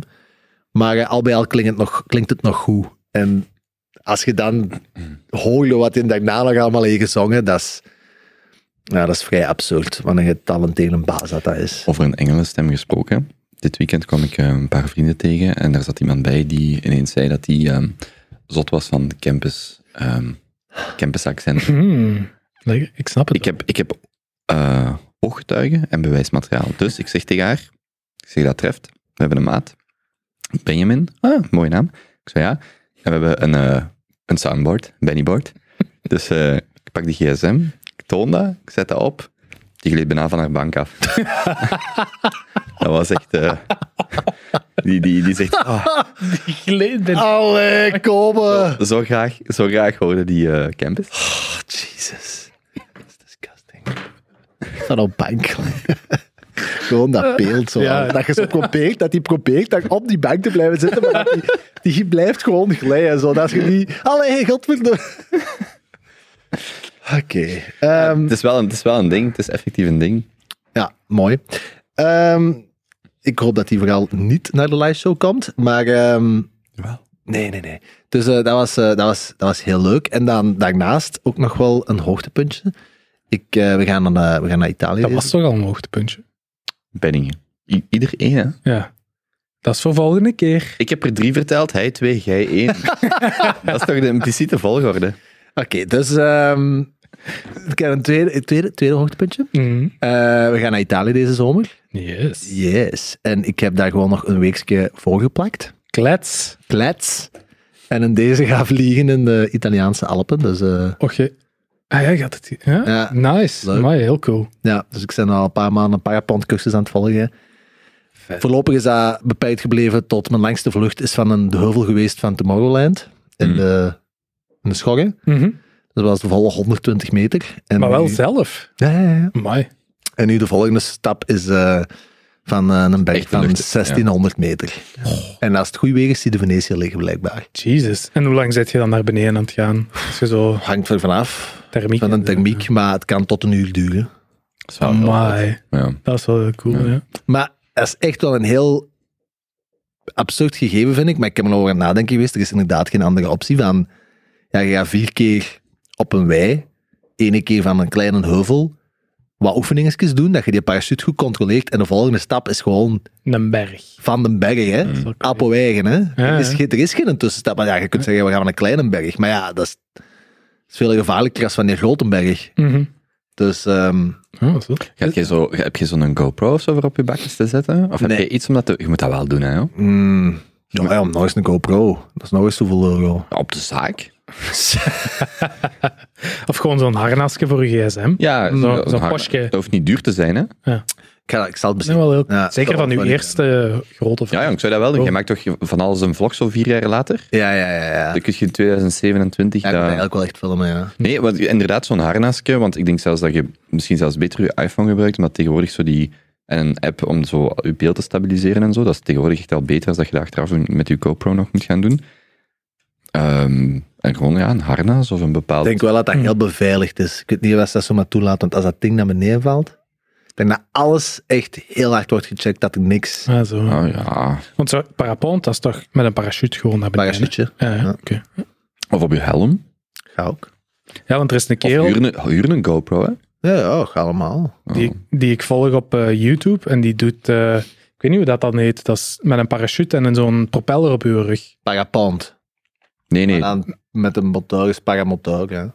Paramoteur. Ah, wel, die doet dat en die woont in rural eh, Amerika ergens. En die gaat met, eh, met de parachute aan McDonald's ophalen en zo. Dat is fantastisch. En die bindt zo'n GoPro aan zijn voet vast. En dan één op zijn eh, chest. En dan vlogt hij dat zo'n beetje. En dan gaat hij boven de wolken en onder de wolken zonsondergangsjes zien. Ja, dat, Dat is- ding, dat is wel echt... Allee, ik, heb daar, ik ben er een beetje in, eh, in gepusht door mijn vader, want die was een van de eerste in Vlaanderen die... Ja, als een pa, ik kan er denk ik nog niet veel over verteld hier op de podcast, maar dat is een beetje een mafketel. Dus 20 jaar geleden zit hij op, inderdaad op versie 0.2 van YouTube Mhm. een filmpje van een dude die dat, dat doet en hij denkt, oh, dat wil ik ook doen. Dus hij bestelt ergens op een maffe website eh, parachute en motor. Dus dat was dan zo Holy eigenlijk een grasmachine. Ja, Echt ja. gewoon een grasmachine op What zijn could go rug. wrong? Ja. En ja, daar waren geen scholen of zo, er was zelfs geen wetgeving rond. Ja, dus onze ja. pa is gewoon aan de wei gaan staan, heeft hij dat grasmachine op zijn rug geplakt. en die is beginnen proberen en na drie pogingen ging hij in de lucht. Jongen, die bekend tegen een kijkentoren van Mol gevlogen en is goed geland. in het midden van een voetbalwedstrijd bij KV Gompel. eh, op een zondagmiddag, zo in het midden van de match, eh, dat hij moest landen. Die is in een vijver gevallen van zijn eigen camping. Half verzopen, dat is echt, ja, dat is echt te kieken. Ehm, ooit, wij, wij moesten er allemaal mee. Ik was echt 12 jaar of zo. Moesten we allemaal gaan zien dat hij ging opstijgen. Parkeert hij zijn eigen in de bomen op het einde van de wei. Echt twee dagen bezig geweest met die parachute uit die takken te halen. Ja, echt. Maar dus die, die wou echt heel graag dat we dat allemaal leden. Dus, ehm, Maar je hebt dus ook een parachute? Of is Nee, dat, nee, dat is dat is, gehuurd? Ja. Of die van mijn vader, dat weet ik nog Ja. niet. En je moet dat dan reserveren? Of hoe werkt dat dan? Of je, Ja, dat is vooropleiding. En dan met 12 gaan we nu dan eh ja, een week naar, ja, naar Italië. En die doet die net erbij is, dat is wel echt een van de betere in Europa. Dat is echt een mafketel. Die, die is zo aan die filmpjes dat hij met een hete luchtballon naar boven gaat. Mhm. En dat hij op de rand gaat zitten van een hete luchtballon. En dat hij zijn parapont onder die mand zweeft. En Mhm. dat hij er eigenlijk zo afspringt. En ja, ja, echt. Hmm. Dat moet wel heel cool Voelt wel leven dan. Ja, die doet ze ook altijd van die... Dat, dat, die zijn sales is echt poksimpel. Hè? Die vier vooropleidingen, dat is eigenlijk echt kut. Dat is echt zo... Mhm. oh, kut, die parachute terug neer, hup, terug naar het begin wandelen. En dat is echt... Dus na drie uur zijn eigenlijk ook kotsbeu en ziet ze ook in iedereen zijn ogen van, pff, wil ik dit wel echt doen? Het zijn vier, vier dagen, je weet nooit zeker dat je kunt gaan, dus je moet verlof pakken en is slecht weer en kunnen niet gaan. En aan het einde van die drie uur haalt hij altijd zijn machine boven en ja, die kijkt dan zo op, die haalt het eruit, op, die klikt dat aan, die wappert zo eens, ja oké, dat is goed. En na twee minuten is hij vertrokken met zijn eh, ultra deluxe eh, gasmachine op zijn rug. Mhm. En dan doet hij zo tien minuten een showke voor iedereen die dat die namiddag was. En dan ziet iedereen zo echt... Wow, Hmm. wow, die, wow, wow, wow, zie wat die... Wauw. En dan, na dat tien minuten wil gewoon iedereen, ja, dat wil ik ook. En dan komt het terug, hè. Ja. Heel cool. Yes. Kijk uit naar de dag dat we dat allemaal samen kunnen doen. Ja, jij had de kans, Charles. Ja, de Benny Factor stond op 4. Wauw, de Benny Factor stond op vier. Dat ging 600 euro kosten. Dat heb ik nooit gezegd. Ja, Vraag aan Teun. Dat ging 600 euro kosten. Ik heb dat even nagevraagd. Ja, ja. waar. Maar voor een levenservaring. Kom. Ja, Ik heb er wel over getwijfeld. Maar ik zit op een trouwfeest de week ervoor. Hoe is dat om een trouwfeest de week ervoor? Ja, jij weet. Ik heb mijzelf op een trouwfeest uitgenodigd. In waar hij- Italië? Waar hij naartoe gaat. dat meen jij niet. Nee, nee, dat was de, dat was is. Ik was even aan het twijfelen, want die kerel die gaat trouwen, die was daar ook op mijn verjaardag. Ja, voilà. zou, zou zo maar eens kunnen. Dus toen die vertrok, ik zei eh, tot in juni, hè. of juli. Jullie, hè. Ja. Ja, ook de week, ik zit ook ja, de week daarvoor dus op een trouw. Ik ben daar ook... eh, Nee, maar jij moet mij komen oppikken, hè, want ik raak niet daar. ik moet helemaal niks. ik ga ook Oh ik ga ook wel weten. Maar je zit toch in Venetië? Pak een bus. Dat is vier uur, jong, met Notto. Weet je hoe vaak ik al daar een bus heb gepakt? Dat is wel goed, zo. Ja? Je kunt to- ehm, Zullen we wel zien hoe we daar geraken. Jozef gaan oppikken. Hmm. Ik heb nog een stressje van een Thaise massage, maar misschien dat we dat voor de volgende keer gaan we dan. Ja, nee. Nee, ja, kom aan. Zo, zo kun je dat niet zeggen, hè, inderdaad. Hoe niet? Nee? Ja, ik ken eens eh, één Thaise massage. Hoeveel stress kun je hebben? Oh. ja, dat dacht ik dus ook. Ehm, ja, ik had... ehm oh, mannen, dit is... Wat doet je op een Thaise massage? Maar waarom niet? Ja, ja. Toch niks beter als dat. Wacht, let me explain. Dus ik had zo al een paar weken, ik was denk ik iets te hard gegaan met, met, eh, met sporten. Ik had al een paar weken zo last, heel specifiek pijntje. Oh, werkt uw batterij weer niet? Van uw cowboy. Moest je weer zelf trappen? Ja. Ehm, dus eh, ik, eh, ik had een heel specifiek onderrugpijntje al een paar weken. Overdag niks. S'nachts als ik ga slapen ook all fine. Hm. En om vijf uur s'nachts word ik wakker en doe mijn onderrug zo... eh, Zo, zo juist genoeg pijn, omdat je er wakker van wordt, maar ook niet te veel, dat je zo denkt, oh, hier is echt iets mis. Misschien Gewoon een voor- zorgend pijntje. is misschien iets voor uw teelbal. Ja. Eh dus daar al wel last van. Dus ik dacht, ik ga dat eens laten losmasseren. Dus ik vraag ze rond bij Maarten hier in Antwerpen. En eh, de Matthijs, die zegt, ja, ik weet echt een goede zaak. Op aanraden van Lily, hè, die daar hier zit. Zat, hier zat. En ehm, er is een heel, er is een heel goed Thaise massageketen in Antwerpen Centrum. Dus ik boek daar een week op voorhand, zaterdagmiddag, twee uur een afspraak. Ik ga daar naartoe. Ik kwam al binnen. Ik zeg hallo, hè, Bijman. Die zeggen, ah, oké, Mr. Bijman, eh, second booth to the left. You go there, someone will come. Ik ga al daar binnen. Komt een klein Thais vrouwtje, meter 50 binnen. Hello, Mr. Benjamin, move all the clothes. You can keep on on the pants. I'll be back in five minutes. Lay on the table. Ik zeg, oké, goed. Ik trek al mijn kleren uit. Ik leg me eigen op die tafel met mijn kop al in dat gat Wacht, je hebt je onderbroek niet aangehouden. aangehouden. Ah, wel Ja, aangehouden. moest aanhouden. Ja. Ja, ja, ja. Dus ik lig daar, mijn onderbroek aan. Benjamin moet helemaal niks.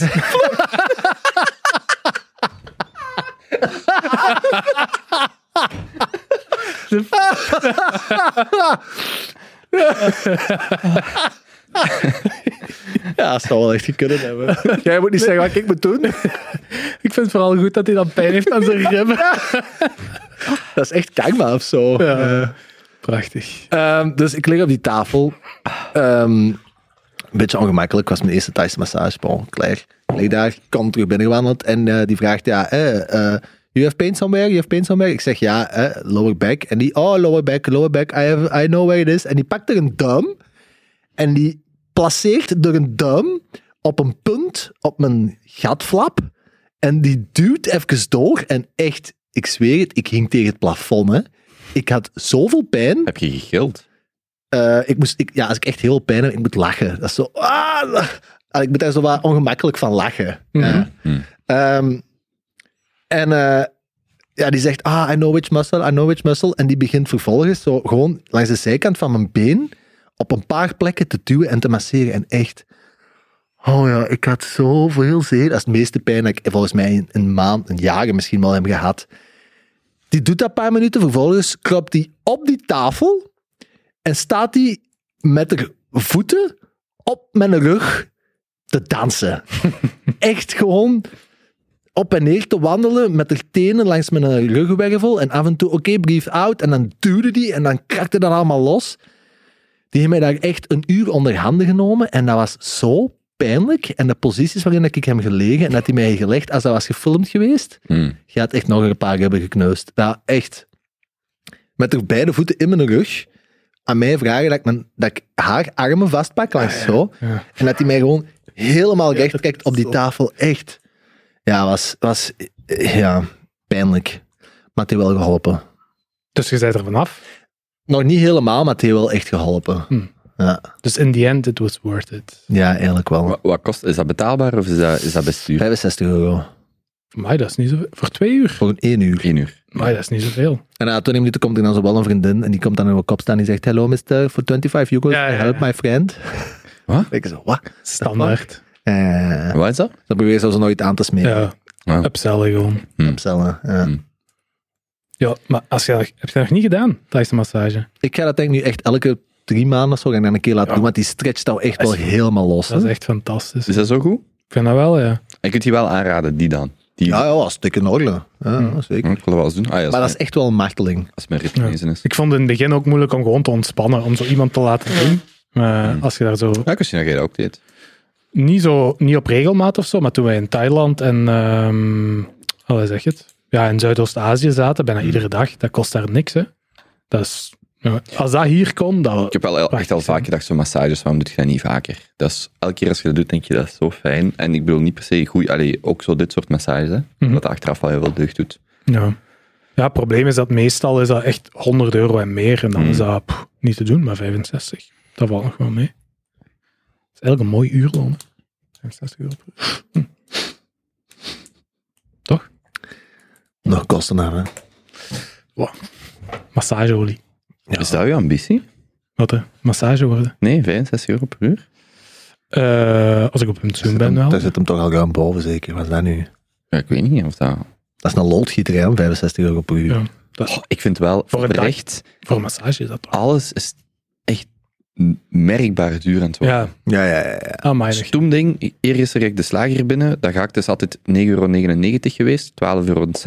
Ja, en ik mag altijd een procentueel ding, met 26% erbij. Hè. En gewoon met, met alles. Ehm, ge- dit weekend naar Hamburg. Luxe dingen sowieso, hè. Zo, allee, luxe. Hotelovernachting, dat soort dingen vind ik al. Ook een Lissabon, ik- echt duur. Zijn je naar Hamburg geweest afgelopen weekend? Nee, dit weekend. En, ehm, maar, maar ook zo de kleinere dingen. Allee, de kleinere dingen. Ik bedoel, de, de dagelijkse dingen. De dagelijkse producten die je gebruikt. Bijvoorbeeld, ik koop zo bij die Carrefour onder bij mij altijd die Douwe Egbertse koffie. Dat is lang zo 6,10 euro geweest, 6,20 euro. Dat is 6,99 euro. Eh, Alles zo merkbaar Ja. een stukje duurder aan het worden. Maar ik sta in voor de operationele kost bij ons op, eh, op het werk. En daar komen dan facturen binnen van de tools die wij gebruiken. Die hebben nu allemaal in de afgelopen twee maanden een mailtje gestuurd met sorry, onze prijzen gaan omhoog met x procent. En echt 10 procent en meer, hè. los uit de pols. We- weet je wat eigenlijk iemand zou moeten doen, à la uw bedrijf of à la een cake, die eh, inflatie... Ik bedoel, een bedrijf met toegang tot de prijzen van producten, dat open source. Ja, ja, en maar dat zou echt, dat toch perfect kunnen en dat doen? is echt een inflatie-dashboard. Maar ik weet niet of zij dat echt... Bij hen niet... nee, we hebben geen- geen prijzen. Je hebt geen productdata per se, maar zo... Balaji had toch dat idee van in plaats van Ja, ja. te vertrouwen op... Eh, submit uw eigen prijzen van eh, open source van verschillende winkels of zo. Maar dat is echt merkbaar hoeveel duurder alles aan het worden is. Zeker. En, vroeger, en zo dingen gelijk diesel en zo wat duurder is, ehm, dat is één ding. Je kunt je auto nog, ah, je kunt je gedrag nog wat anders aanpassen. Maar zo daar, in, in Portugal, ik heb daar dan de Uber een paar keer gebruikt, maar daar is diesel ook 2 euro. Hè? En dus de prijs van een Uber daar is ongeveer de helft à een derde van hier. Maar diesel is daar even duur dat je je echt afvraagt, maar hoe doen die mensen dat? Mhm. Die zijn toch echt voor niks, die, die kunnen daar toch niet mee, eh, die kunnen daar toch amper op verdienen. Denken jullie nu dat de equities en de crypto en eigenlijk alles van dat soort van zaken ook terug eigenlijk op een maand of twee tijd serieus in elkaar is gekakt? Dat commodities vrij snel gaan volgen? Geen idee. Dat vind ik moeilijk om te zeggen. ja. Ik denk dat Zou dat niet wel aan elkaar gerelateerd zijn? Ik hoop dat crypto en bepaalde commodities daar wel los van staan. Ik zie niet hoe dat die daar per se aan gerelateerd zijn, behalve dat mensen nu plotseling geld gaan nodig hebben voor de dingen. Dus ik hoop dat dat niet al te gecorreleerd is. Maar als je de interest rate ziet, denk je... futures contracten van olie bijvoorbeeld staan nog altijd op 2, 3, 4, 5 jaar nog altijd tussen de, ik geloof, 65 en 90 dollar. Wat wil zeggen dat dus traders, de markt, verwacht dat dat nog lang duur gaat blijven. Dus het is heel moeilijk om te zeggen. Hè? Mhm. Want ik heb me nu weer ingeschreven voor die groepsaankoop. Ik doe dat nu al twee of drie jaar aan, op reis, zo iChooser. Als KBC-klant kun je zo automatisch inschrijven. Ik had dat vorig jaar dus ook gedaan, dus dan had ik een vast contract nu met de winter, dus dat was goed. Maar nu heb ik mij opnieuw ingeschreven. Ik denk dat het zelfs nog loopt, dat het nog gaat. Ehm, maar ik ben echt benieuwd wat dat die... Dus ze hebben het vorig jaar ook proberen te doen, maar toen hebben ze het last minute afgezegd, omdat ze gewoon geen goede aanbiedingen kregen. Maar ik denk zelfs nu gaat dat niet veel verschil, verschil uitmaken. Ik denk dat die prijzen lang hoog gaan blijven. Maar ja, van grondstoffen. Hè? Maar ik vraag me vooral af, er moet toch zo een beetje met, ehm gelijk met de lockdowns en covid, dat je zo altijd, je had zo altijd een vocale groep, en dan had je zo de groepen zo, oh, die zo in stilte lijden. Kinderen, ouderen. Maar dat moet toch nu ook zijn? Wij kunnen wel zeggen van, ja, ja, koffie wordt iets duurder en dit en dat, maar eerlijk, wij gaan geen koffie minder drinken. Maar hoeveel mensen zitten nu, procentueel, misschien 10, 20, 30 procent van de Belgen, die gewoon een dikke shit zitten, die gewoon veel rekeningen niet meer kunnen betalen. Want vandaag was dan nog, ging het over de energiefactuur. Dat zijn dingen waar wij bij wijze van niet mee lachen, maar of uw betaaltermijn nu 15 of 30 dagen is van mijn energierekening, ja, dat is gewoon domicilering en dat gaat er vanaf. En ja, op zich maakt mij dat niet uit. Maar dat dat echt voor heel veel mensen een heel groot verschil maakt. Of een, of een, of een betaaltermijn 15 dagen of 30 dagen is, want dan krijg je zo'n loon al dan niet. En dat gaat dan over een voorschot van energie. Ik denk dat als nu Putke Winter was geweest, dat dat wel eh, een ander discours had gelopen nu, de laatste weken en maanden. Dat denk ik wel. Ik vraag me gewoon af zo, hoe, hoeveel mensen dat... Veel, me- eh, iedereen heeft de verwarming afstaan nu, hè. Hm. Ja, Allee, Ja. dat, is, dat is allemaal juist op tijd geweest, hè. Werkt Ja. net. Ja. Ja. Tegen Ja. dat de winter gaat komen, en als heel dat gedoe met eh, het eten en het graan en zo allemaal gaat uitkomen, en de gasrekening en en en en en, en dan... eh, En de officiële afkoppeling van eh, Russische importen. Ja. Nu is nu bezig Ja. tegen het einde van het jaar. en de interest rates zijn lichtjes verdubbeld de Dus afgelopen in- twee maanden. In plaats van het bandietenregime van Poetin te steunen, koop het nu uit Qatar. Niemand praat nog over het WK en Qatar voetbal, want we hebben Qatar nodig voor LNG. Wel cool, ik heb dus geleerd over LNG. Ik heb dat nooit geweten, ah, ik heb daar gewoon nooit bij stilgestaan. Maar ik vroeg me altijd af, hoe kan het economisch rendabel zijn om gas te transporteren op een boot?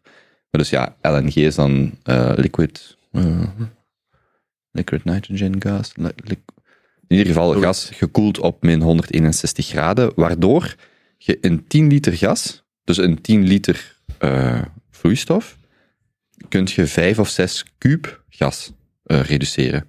En dan dacht ik van, ah ja, juist. Dus echt wel, u, u, u, een tanker vol is echt een gigantische hoeveelheid aan gas. Mhm. En dus dat is wel economisch rendabel om dat 13 dagen van Qatar naar Er zijn zo zelfs steden, ik weet niet waar dat juist is, maar die draaien gewoon op van die tankers, hè. Dus waar dan een tanker binnenkomt en... Dat dat is- koppelt aan, Hm, de tanker levert de energie. Dat Ja. de centrale voor die steden.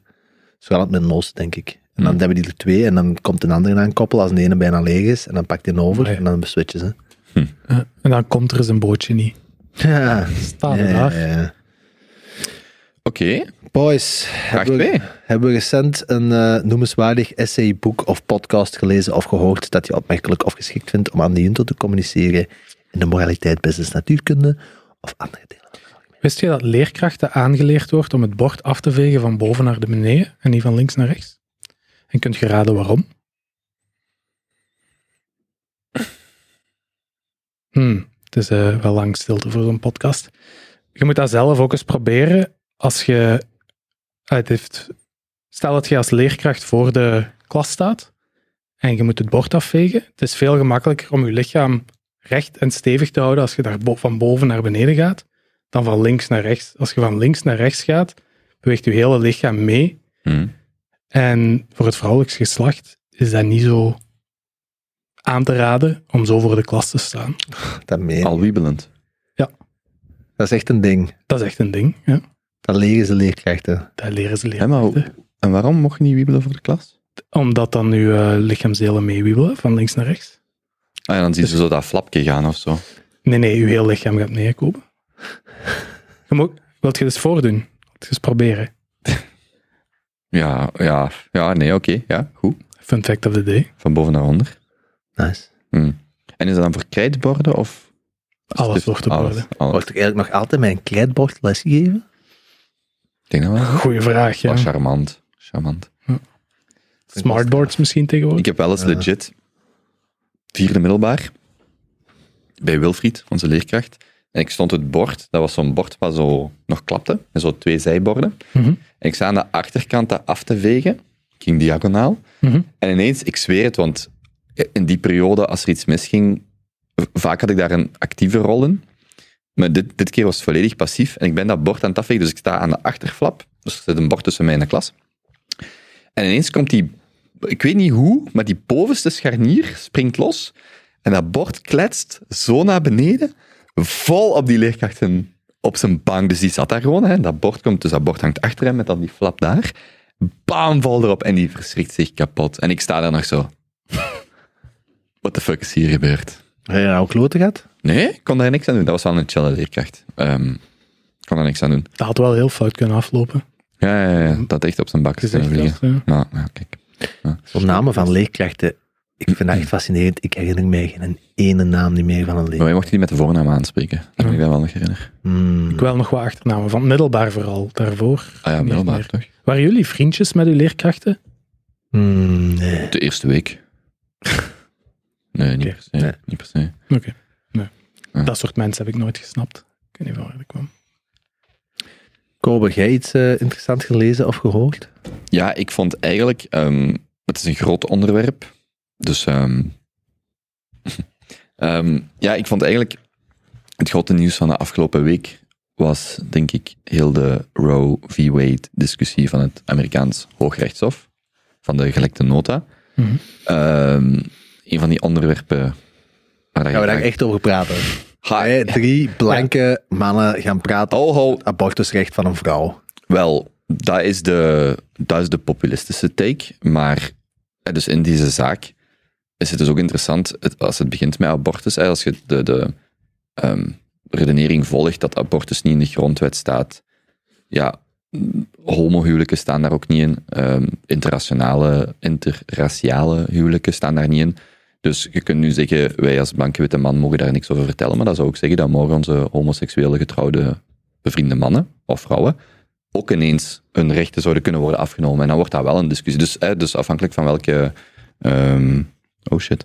Van welke ehm, Insteek. ja, insteek of argumentatie je volgt, ehm, vond ik dat wel interessant. En ja, ik denk dat wij zo als Europeanen hebben daar niet echt... Allee, of als Belgen minder een mening over, omdat, daar, omdat dat bij ons niet meer zo'n topic is. Ik denk dat wij al... Misschien moet je het wel even kaderen, want ik weet niet of dat iedereen zo gaat weten wat Roe versus Wade is wat het inhoudt. Ja, wat misschien de laatste week gebeurd is, is er is een, er is een conservatieve meerderheid in het Hooggerechtshof. Daar is een, ehm, in de VS, dat zijn negen rechters, negen oprechters. En ehm, er is een zaak voorgekomen van de, van de eh, staat Mississippi. En dus in Mississippi hebben ze eigenlijk... Je hebt een arrest van 50 jaar geleden, Roe v. Wade, wat in brede zin ehm, abortusrechten gaf aan vrouwen in de VS. Dat was een rechtszaak. hè? Dat was een rechtszaak, ja. Die is voorgekomen voor het Hooggerechtshof. En dat was toen wel een De jaren negentig? Nee, nee, nee, 70 al. Eh, jaren 70. En toen was het eigenlijk heel progressief, on- ontzettend progressief. En, en, en ehm, de, de staat Mississippi heeft dan, denk ik, ehm, twee jaar geleden, dat weet ik niet exact, een wet in, geïntroduceerd. Mississippi is een conservatieve staat, een wet geïntroduceerd die in strijd is met Roe v. Wade. Dus die, die wet zegt, de Roe v. Wade beslist, als ik het me goed herinner, dat vrouwen tot 24 of zelfs 30 weken een abortus kunnen doen. In België is dat trouwens 12 of 14 weken, weet ik niet meer van buiten. Maar wij zijn daar... Mississippi heeft een west- wet ingevoerd waar het maar tot 15 weken mag. Dus eigenlijk heel, naar onze normen zelfs heel liberaal, maar dus een strijd met Roe v. Wade. Die, die rechtszaak is helemaal, en dat was intentioneel door de staat Mississippi, is helemaal tot het Hooggerechtshof gegaan. En nu is er een nota gelekt waarin een meerderheid van de opperrechters, 5 tegen 4, eigenlijk Roe v. Wade gaan terugdraaien. Dus gaan zeggen van, ehm, dat arrest van 50 jaar geleden, wij ontbinden dat, of er komt een nieuw arrest, waardoor dat vorige arrest ontbonden wordt. Maar het is nog niet zeker. Nee, nee, nee. Nee. voorstel. Dat is eigenlijk een, een, het is nog een, een ontwerp. Ja, het is een ontwerp. En Daar zal ik zelfs nog iets van zeggen. Ehm, en dat zou er dan voor zorgen dat ehm, de materie teruggeduwd wordt naar ofwel de staten.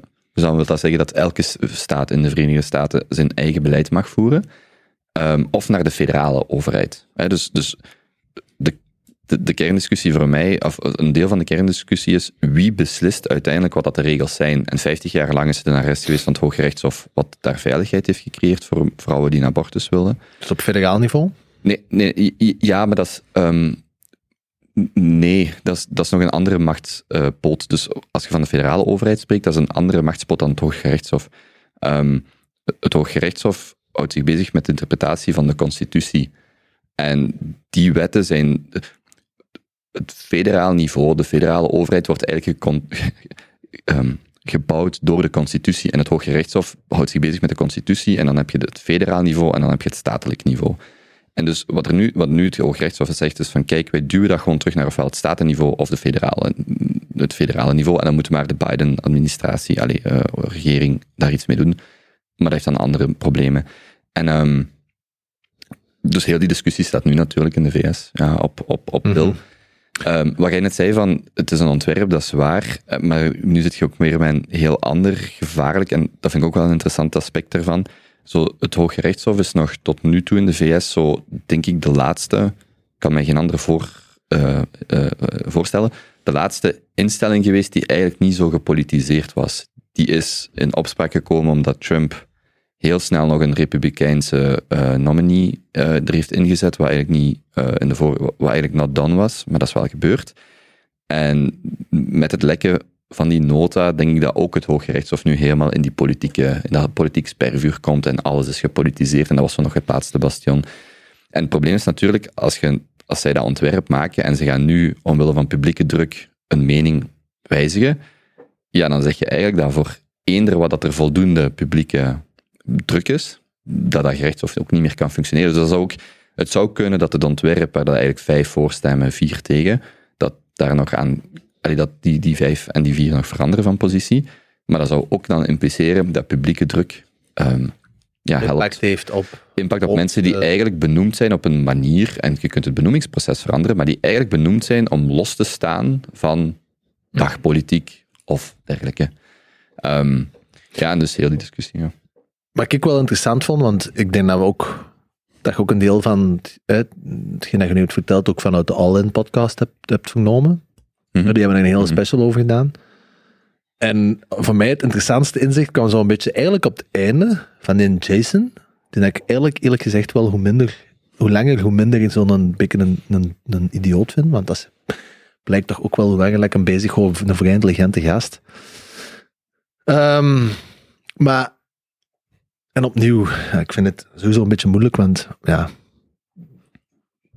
blanke mannen over, eh, bezig over een volledig eigenlijk te kiezen door vrouwen eh, ding. Allee, keuze vind ik. Maar dat gezegd zijnde, ehm, de, hij zei van ja, niemand.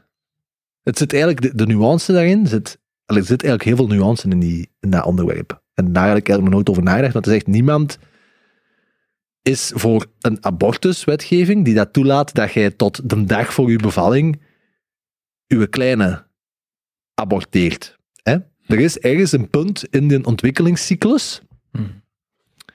van een zwangerschap dat je als maatschappij moet zeggen, ja, tot hier en niet verder. Hè?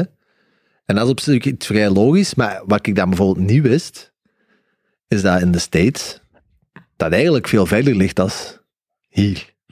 Hè, hier denk ik in enkel, zoals ik ook weet, quasi heel Europa is dat 15 weken, drie maanden en een paar weken. Hè.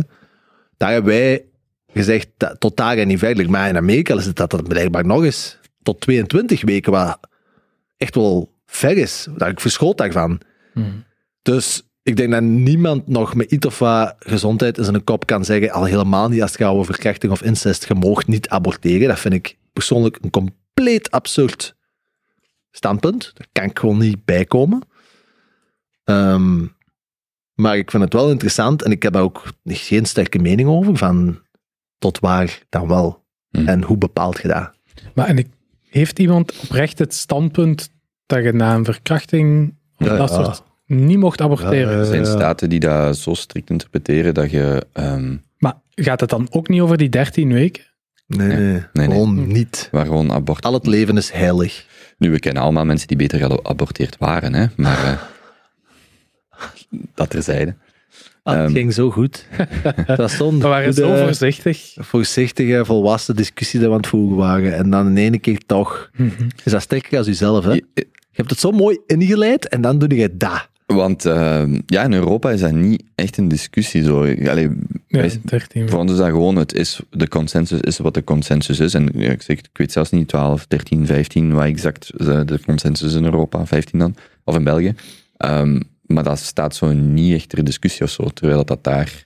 Ja. Ja. En ik vraag mij dan af, waarom is het 15 en niet 14 en niet 13 of niet 16? Of Daar gaan 17? zeer veel boeken over geschreven zijn. Daar denk ik zeker Ja. er is geen reden of zo. Of waarschijnlijk wel, maar die wij Ik niet. denk dat je ergens een, een ehm, ja, dat heet dan mooi een Schelling-punt, hè? Een, een punt waarop het voor de grootste groep aanvaardbaar is. En ik weet niet hoe dat, dat dan exact gedefinieerd wordt. Is dat dan de eerste hartslag, de eerste...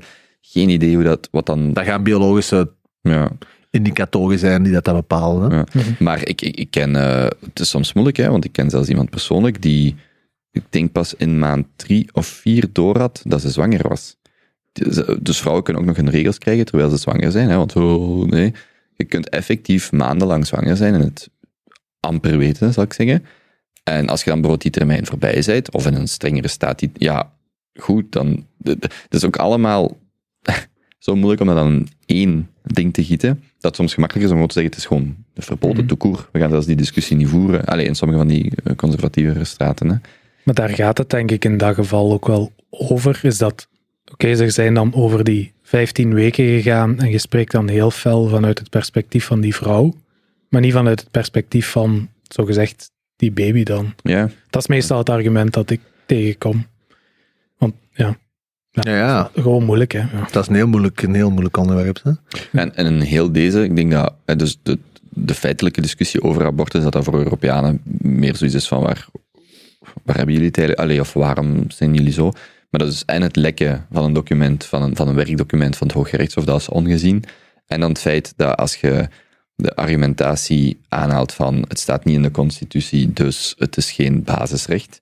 En dan zit je met andere dingen. Ant- Anticonceptie staat ook niet in de constitutie, is, ook geen basis, is dan ook geen basisrecht, terwijl dat is wel een basisrecht. Dus, en dan heb je nog de discussie van ja, welk niveau moet het dan beslissen? Is het op staatniveau, is het een federale wet? Maar dat krijgen ze er niet door, want ze, zit niet, ze moeten 60 ehm, senatoren, heb ik geloof, of 60 op de 100 om, om zo'n federale wet erdoor te duwen. Dus ik vind dat wel spannend om te volgen wat dat dan weer met die samenleving doet en weer met die... Mhm. Ik, eh, ik verschot er wel van, ik zag zo een week op Twitter ook iets passeren van, zelfs al hebben we in het Westen toch zo'n soort van collectieve fascinatie met het land, dat je toch nog altijd dingen kunt daarvan leren en dan denkt, ah ja, juist, zo complex of zo genuanceerd is die samenleving dan ook weer, want Mhm. ik denk voor heel veel Belgen is Amerika zo, hè, een bende conservatieve hillbillies voor een heel groot deel. Maar dan wel hebben die blijkbaar al vanaf de jaren zeventig een abortus, nationale abortuswet, die eigenlijk veel verder gaat als het naar hier is. En dan zag ik in de week ook zo'n afbeelding van alle landen ter wereld waar dat, marihuana nu legaal is. En dan is nu ondertussen denk ik ook, ja, slag me dood, ik denk 16 staten in Amerika zo, die dat nu ondertussen, dat gaat daar heel snel Mhm. die had hij me goedgekeurd. Dus je ziet zo, de ganse wereld buiten Nederland hè, is dan zo knalrood. En Noord-Amerika is zo de helft al groen. Mm. En dan denk je ook weer, god, alleen, dat is echt, dat zit daar zo... Die dualiteit in dat land is zo frappant. Dat is echt maf. Ja, je, je kunt zeggen van België is on- onbestuurbaar op een bepaalde manier met de Walen en met Vlaanderen. Mhm. Maar je kunt die vergelijking ook, denk ik, steeds beter gaan doortrekken naar, naar Amerika. Maar in Amerika zijn de staten ook bijna landen. Hè? Dus het is moeilijk om de vergelijking te maken tussen iets als Amerika en Europa. Als je, als je gaat zeggen, bepaalde staten... Het is moeilijk om Amerika, om de VS met België te vergelijken, maar de VS met Europa... Ja, sorry, ja. Zo, Ja. ja. Ja, exact. Als je dan zegt, ja, in België mag het niet, dan zou je de staten van Amerika moeten vergelijken Mhm. met de landen in Europa. Dan zijn er nog niet veel die marihuana toestaan, maar dan gaat je, denk ik, een eerlijkere vergelijking maken dan, eh, ja, dan België tegen de US. Ja, hoewel dat die toch allemaal wel een gemeenschappelijke taal en een gemeenschappelijke cultuur hebben. Hè? Ja, We hebben een gemeenschappelijke haat voor ons verleden. Ik ben Douglas Murray terug aan het lezen. Schaamte? In Europa. Eh, shame. War on the West. Ja, in Europa. Ja. Goed, oké. Ik denk dat ze in Amerika, maar dat weet ik eigenlijk gewoon niet. In, ik denk als er zo rare dingen zijn in de wereld, dat je daar veel sneller achter komt in Amerika, omdat daar dan meer over gepraat wordt of omdat daar meer nieuws rond is. Bijvoorbeeld, ik heb ooit gehoord dat eh, je hebt dus in Amerika inderdaad heel dat gedoe rond abortussen. En er zijn dus ook abortusklinieken.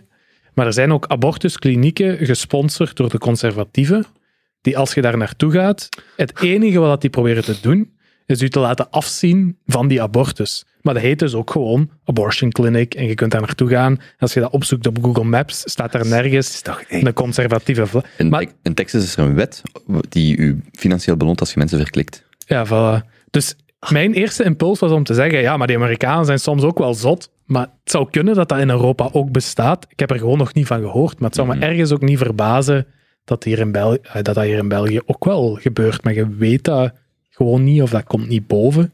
Of je hoopt dat het niet zo is. Ja, die een, die een communicatie die. Allee, die hoe noem ik het? Eh, ja, gewoon, ik zeg het, er is een soort van collectieve fascinatie in het Westen met dat land. Ja. Hè, en dat komt door Hollywood en door, door, door die zeer goed georganiseerde en, en eh, kwalitatieve ja, En dat is ook media dat daar is ge- gecreëerd. ja, Nog direct groter nieuws. Hè. Ja. Klopt ook. Inderdaad. Nice. Ehm tenzij dat we daar nog iets over willen zeggen, zal ik misschien ook even... Ja? Oké. Mm. Ik, ehm ik ben een paar maanden geleden een boek beginnen lezen. Een paar weken, denk ik. Ik weet niet of dat nu al echt een maand is. Dus ehm, Rusland valt Oekraïne binnen. En ik dacht, misschien wel eens interessant om te gaan kijken op mijn Goodreads. Wat zijn hier nu nog bepaalde boeken dat ik had opgeslagen, die daar vrij hoog gerangschikt staan qua score, die daar rond het Russische, ah, rond Rusland gaan, rond de geschiedenis van Rusland, eh, de USSR enzovoort. Dat ik dat misschien ook allemaal eens een beetje beter kan begrijpen. Dus ik zie in dat lijstje een boek, eh, The Spy and the Trader, The Greatest Espionage Story of the Cold War. En ik kan me herinneren, dat is een boek dat aangegaan is door Bill Gates een paar jaar geleden. Hij is altijd de summer readings, zo vijf, zes boeken dat hem aangaat te lezen. En dat vertelt een verhaal en ik moest er echt een beetje in komen. Het was echt zo wat worstelen voor de eerste, natuurlijk eigenlijk lang, 150, zelfs misschien 200 bladzijden door te komen. Het was niet slecht geschreven, maar het trok me er ook niet helemaal in mee. Het was zo meer ja, het, zijn verleden als de, de man in kwestie over dat gaat. Maar halverwege switcht er zoiets en dan is nu het echt fantastisch eigenlijk. Heel interessant om te lezen. En het verhaal aan zich is eigenlijk echt maf. Er is een man, een Rus, en die noemt Oleg Gordievsky. En die eh, is geboren in communistisch Rusland. ehm, jaren 50, denk ik, zoiets dat was. 40. En die is, zoals toen, een eh, intelligente, ambitieuze Rus beaamde bij de KGB gegaan. Want zijn vader was ook bij de KGB geweest. Maar tijdens zijn eh, jeugd komt hij in contact met de westerse literatuur en ziet hij ook wel dingen dat zijn land doet, of dat vooral de communistische partij doet, waar dat hem zijn eigen vragen bij begint te stellen. En eigenlijk doorheen dat hij ook de eerste keer wordt gestationeerd buiten Rusland, ik denk dat het in, eh, in Noorwegen was, ziet hem van hoe dat het Westen functioneert, wat er allemaal mag in het Westen, wat er allemaal is in het Westen, hoe gelukkig dat de mensen zijn in het Westen. En tegen dat hij wel de twintig gepasseerd is, is hij eigenlijk zeer zwaar anticommunistisch geworden. Alleen vooral tegen de eh, ruling class in Rusland. Maar tegelijkertijd werkt hij zijn eigen op binnen de KGB. En dat verhaal vertelt dus hoe dat hij, zijn levensverhaal eigenlijk, en hoe dat hij op een bepaald moment beslist om dubbelspion te worden. Dus om voor MI6 in Londen, de, spiona- de spionnenorganisatie in Londen, eigenlijk te gaan spioneren op de USSR. En dat is allemaal echt gebeurd. En je denkt soms echt, jong, dit is, dit is gewoon... Dat kan, allee, dit, is, dit, dit verzint een scenario schrijven gewoon, zelfs niet van een goede Hollywoodfilm. Hmm. En vooral, en dat vond ik eigenlijk het mooiste, en daar had ik zo pas door als ik eigenlijk voorbij de helft al zat, van dat boek is eigenlijk één groot argument en één groot betoog van de kracht van het individu. Want die man aan zich, wat dat die heeft betekend voor de wereld, is eigenlijk maf. Want tijdens de hele Koude Oorlog is die dus eigenlijk in de positie geweest dat toen als de Koude Oorlog echt op zijn hoogtepunt zat, was er gewoon geen communicatie. Nul. Er was op een bepaald moment is er zo één telefoonlijn Hmm. aangelegd tussen het Witte Huis en Kremlin. De rode lijn. Ja, de rode lijn om van, hé mannen, we gaan hier een raket lanceren omdat je alle klootzakken zijn en je hebt deze en deze en deze gedaan. Dat de anderen kunnen zeggen, oh, dat is niet waar, jij bent zot, je hebt er helemaal van alles geïnterpreteerd, we zijn hier niks aan het doen. Maar dat is er pas tegen het einde gekomen, toen het echt snel was gepasseerd. Hmm. En wat hij dus heeft kunnen doen op verschillende momenten tijdens zijn ja, carrière als dubbelspion, is aangeven tegen de andere partij, vooral dan het Westen, van hey, mannetjes, het is vijf voor twaalf, pas op met wat je nu aan het doen bent. En er is zo één specifiek voorbeeld. dus na de ehm, nucleaire dreiging op Cuba, wat is dat? Eh, in de jaren 60, denk ik, eh, met, met eh, Kennedy. Ik had het net opgezocht. Is het het boek dat verfilmd is? Dat ga ik, maar ik ga eerst laten uit. Nee, nee, maar van Steven Spielberg. Eh, ik heb The Courier met Benedict Cumberbatch. Want daar gaat het... Tot nu toe is de film alles wat je aan het zeggen bent. En zeker met, maar vertel maar. Ik Ah, ik denk het niet. Oké. Ehm, ik denk niet dat het al verfilmd is, maar het kan. Maar als het zo is, dan, zal ik het, dan ga ik het zeker bezien. Maar ehm, die, dus een paar jaar nadien, ja, toen zat, het zat de spanningen heel hoog. En was Amerika een oefening aan het doen met de NATO rond als wij worden eh, aangevallen door Rusland, wat gaan wij dan doen? En dat was zowel in Amerika dat die oefeningen gebeurden als in, het, eh, in Europa. Maar die Russen en die Amerikanen waren elkaar continu aan het bespioneren. Dus die Russen die zien dan allemaal dat die militaire acties worden gemobiliseerd. En die zien van alles gebeuren. En die denken, shit jongen, die, het is serieus, die gaan ons aanvallen. Dus die, beginnen, die gaan echt zo ver dat die, wat was het, zes nucleaire onderzeers hadden gepositioneerd onder de ijskappen. eh, zodat ze niet konden opgemerkt worden door satellieten. En dat als ze werden aangevallen, dat die direct naar boven konden komen en hun raketten. Dus echt op puntje van, we gaan hier nucleaire oorlog starten, terwijl dat, dat gewoon voor de Russen, voor de Amerikanen, een 100% fictieve oefening was om hun militaire ehm, ja, strategie op punt te stellen. En op die moment kan hij dus van die zaken doen, gelijk doorgeven aan MI6, die dat dan op hun beurt doorspeelde aan de CIA, eh, van, ja, hey, we moeten echt oppassen met wat we nu aan het doen zijn, want er is gewoon, in Kremlin denken ze dat we hier aan het mobiliseren zijn voor wereldoorlog. Hmm. Dus dit en dit moeten we aanpassen, want en we moeten echt wel wat, wat minder doen, want anders kan het even goed escaleren. En dat heeft die man dus twee of drie keer gedaan, tijdens die wat is, het, 10, 15 jaar dat hij een, ja, heeft gespioneerd. Onder andere, er is een heel duidelijk bezoek waarin dat ze kunnen aanduiden van op dat moment is de Koude Oorlog beginnen afbouwen en dat is dan Margaret Thatcher de begrafenis bezoekt van de vorige leider van de communistische partij. Eh ergens in jaren 70, begin jaren 80, denk ik. En hij heeft indirect, want hij heeft Margaret Thatcher nooit gesproken, zij wist ook niet wie dat, dat was, want dat moest allemaal in volledige... Er waren vijf, zes mensen binnen MI6 die dat wisten wie dat zijn identiteit was, want ja, je moet dat allemaal super geheim houden, want die Russen zitten ook met CIA en ja, echt, ja, dat is waanzin als je dat leest. En zo heeft hij haar bijvoorbeeld perfect kunnen brieven van jij moet je zo en zo gedragen. Dat, gaan, dat gaat de communistische top appreciëren. En zo gaan zij mee gaan openstaan voor ons als, als natie. En als... Dus zo heeft hij achter de schermen de hele... Ja, dat helemaal kunnen mee orchestreren en ervoor kunnen zorgen dat er inderdaad gewoon... Ja, dat dat is allemaal afgebouwd worden, die spanningen. En dat we richting eigenlijk een... een, een ja, na Wereldoorlog 2, een conflictvrije eh, situatie zijn kunnen gaan, toch op allee, nationalistisch, op na- nationaal niveau tussen Amerika en, Rusland. En ik, zet hem, ik heb hem bijna uit. ehm, en ik denk dat het niet al te positief gaat eindigen in de zin dat hem. Dat wordt ook wel vrij snel duidelijk van ja, hij sterft niet en zo. En dat zie je ook in de foto's. Maar ja, het is wel echt. ehm, ja, ik vond dat echt. Op een bepaald moment heb ik echt een paar keer gedacht van Jesus, ja, dat is echt. Ja, het individu, hè. Ze zeggen dikwijls van je kunt. En dat, dat zeg je het is ook, hè, van. Als je het moment dat je begint te voelen dat je als individu echt het verschil kunt maken, wat je dan allemaal voor op zou opofferen, want dan, dan merk je echt, die mens is een, die heeft quasi heel zijn leven, naar zijn vrouw, naar zijn kinderen, in geheim geleefd. Hè. Die had een dubbel leven. Hè. Die heeft dat met niemand kunnen delen, met niemand. Hè. Mhm. Dus die last dat je op je schouders draagt naar alles en iedereen rondom je, dat is gewoon... Ja, dat is echt een held. Dus dat is, eh, dat is wel nagalig. Goeie boek. Dat was een passionele review. Mooi gezegd. The Courier, nooit gezien? De film? Nee. Gaat dat daarover? Ja, dus Benedict Cumberbatch is de, de, de- Het is niet exact wat je beschrijft, maar het- dus Benedict Cumberbatch is de koerier in de film. Zakenman die naar Moskou wordt gestuurd, zelf niet door heeft wat hij daar eigenlijk gaat doen, min of meer. En dan is er een spion die eigenlijk bijna alles wat jij net vertelt ehm, invult. Ehm, dubbelrol, dubbele spion, ehm, die dus boodschappen meegeeft aan de koerier, zijn de Benedict, die Nee, het is iets anders. Kijk, ik ben die aan het lezen. ja, ja. Ja. In ieder geval, vond dat een zalige film. En op een bepaald moment gaat het ook over de informatie die terechtkomt, of de manier hoe ze informatie vergaren. Want dat wordt ook allemaal mooi natuurlijk in de cinema eh, op, op beeld vastgelegd.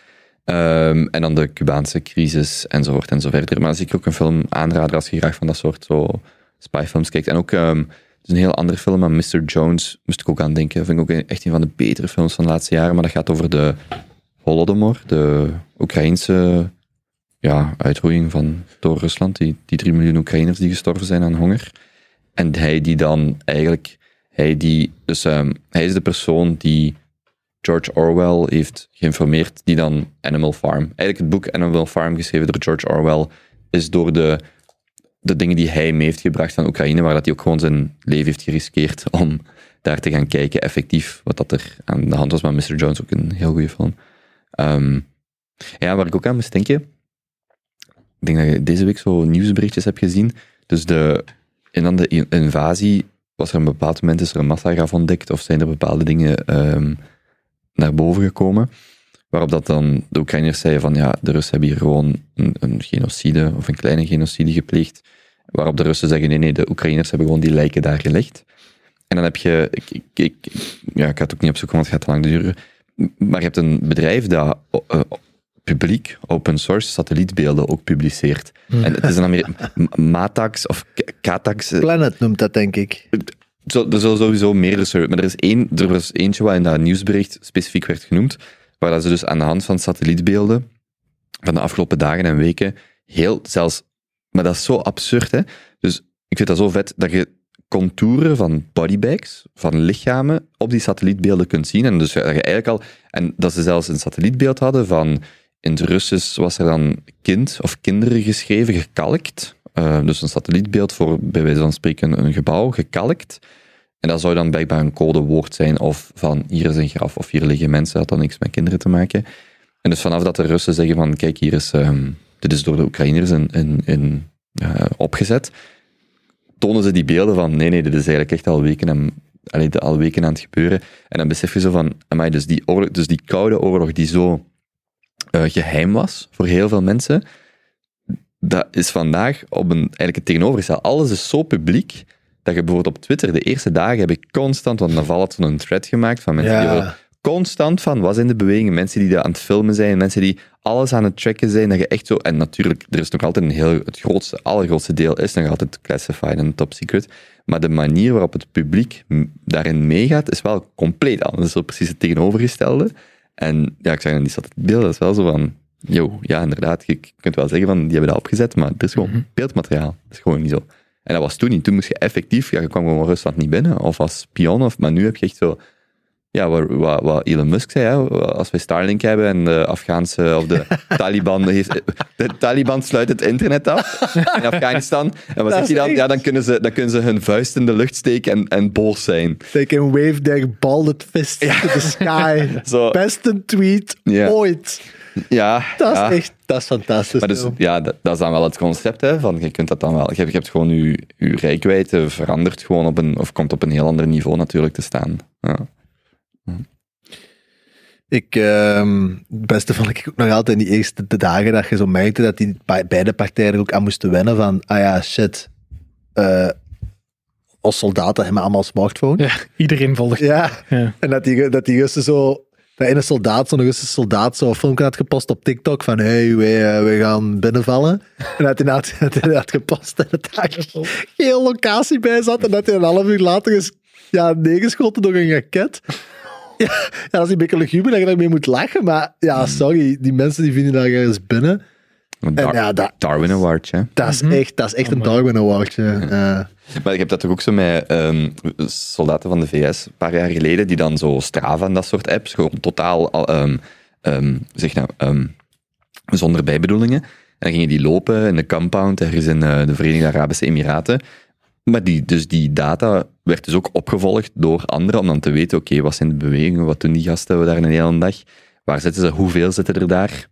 En zo, ah ja, misschien moeten we toch nog onze Strava-data afzetten. Even de gsm thuis laten aan de ingang. Ja, ja absoluut. Ik had trouwens, ik, uh, ze heeft nog niet bevestigd, dus ik, mag, ik haar naam niet zeggen, maar ik heb wel een, uh, iemand, een experte in cryptografie, omdat dan, er was het bericht dat Signal uh, mogelijk in België moet opdoeken, omdat die een bepaalde implement, eind tot eind encryptie niet willen schorsen of whatever. Dus eh, ben aan het zien met mijn eh, expert om over die eind-encryptie te praten.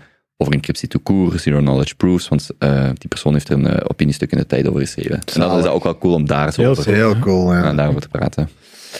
Heren, ik ga eh stilletjes afronden. Oh ja, Is het weer het, is nog, het is nog maar half. Ja, we zijn ook vroeger begonnen. Hè. Oké. Dat Maar. Jonas Doen we het ons best? Jo- Jonas moet de vraag nog beantwoorden.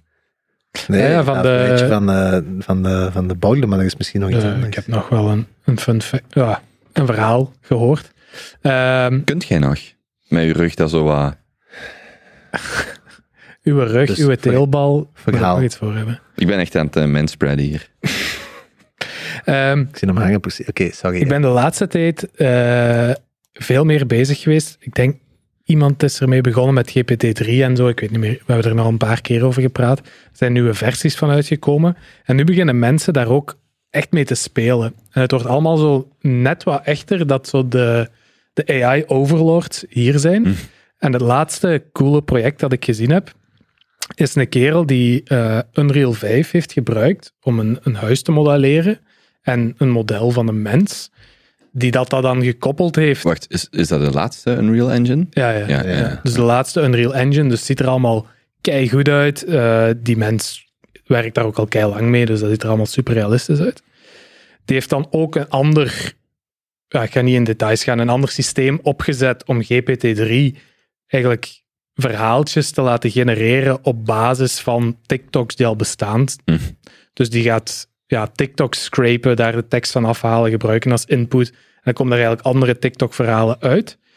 Die heeft dat dan ook nog eens gekoppeld aan zo'n mood analysis en allemaal andere zaken. Die heeft eigenlijk alle technologieën die nu zo wat op de cutting edge staan, bij elkaar gegooid.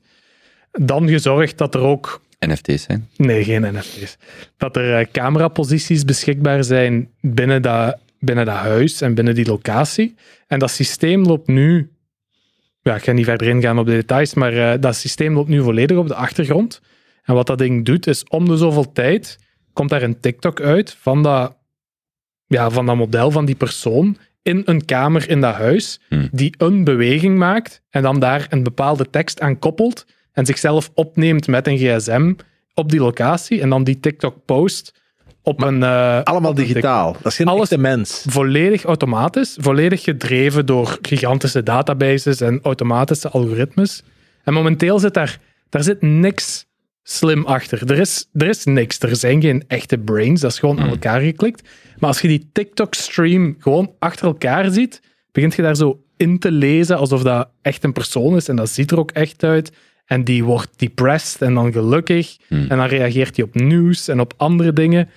En ja, dan begint je erachter te komen dat al die generatie van ja, sociale content en kleine filmpjes en, eh, en reacties enzovoort, dat we binnenkort niet meer echt gaan weten van waar het nog komt en of dat allemaal al 3D gegenereerd is.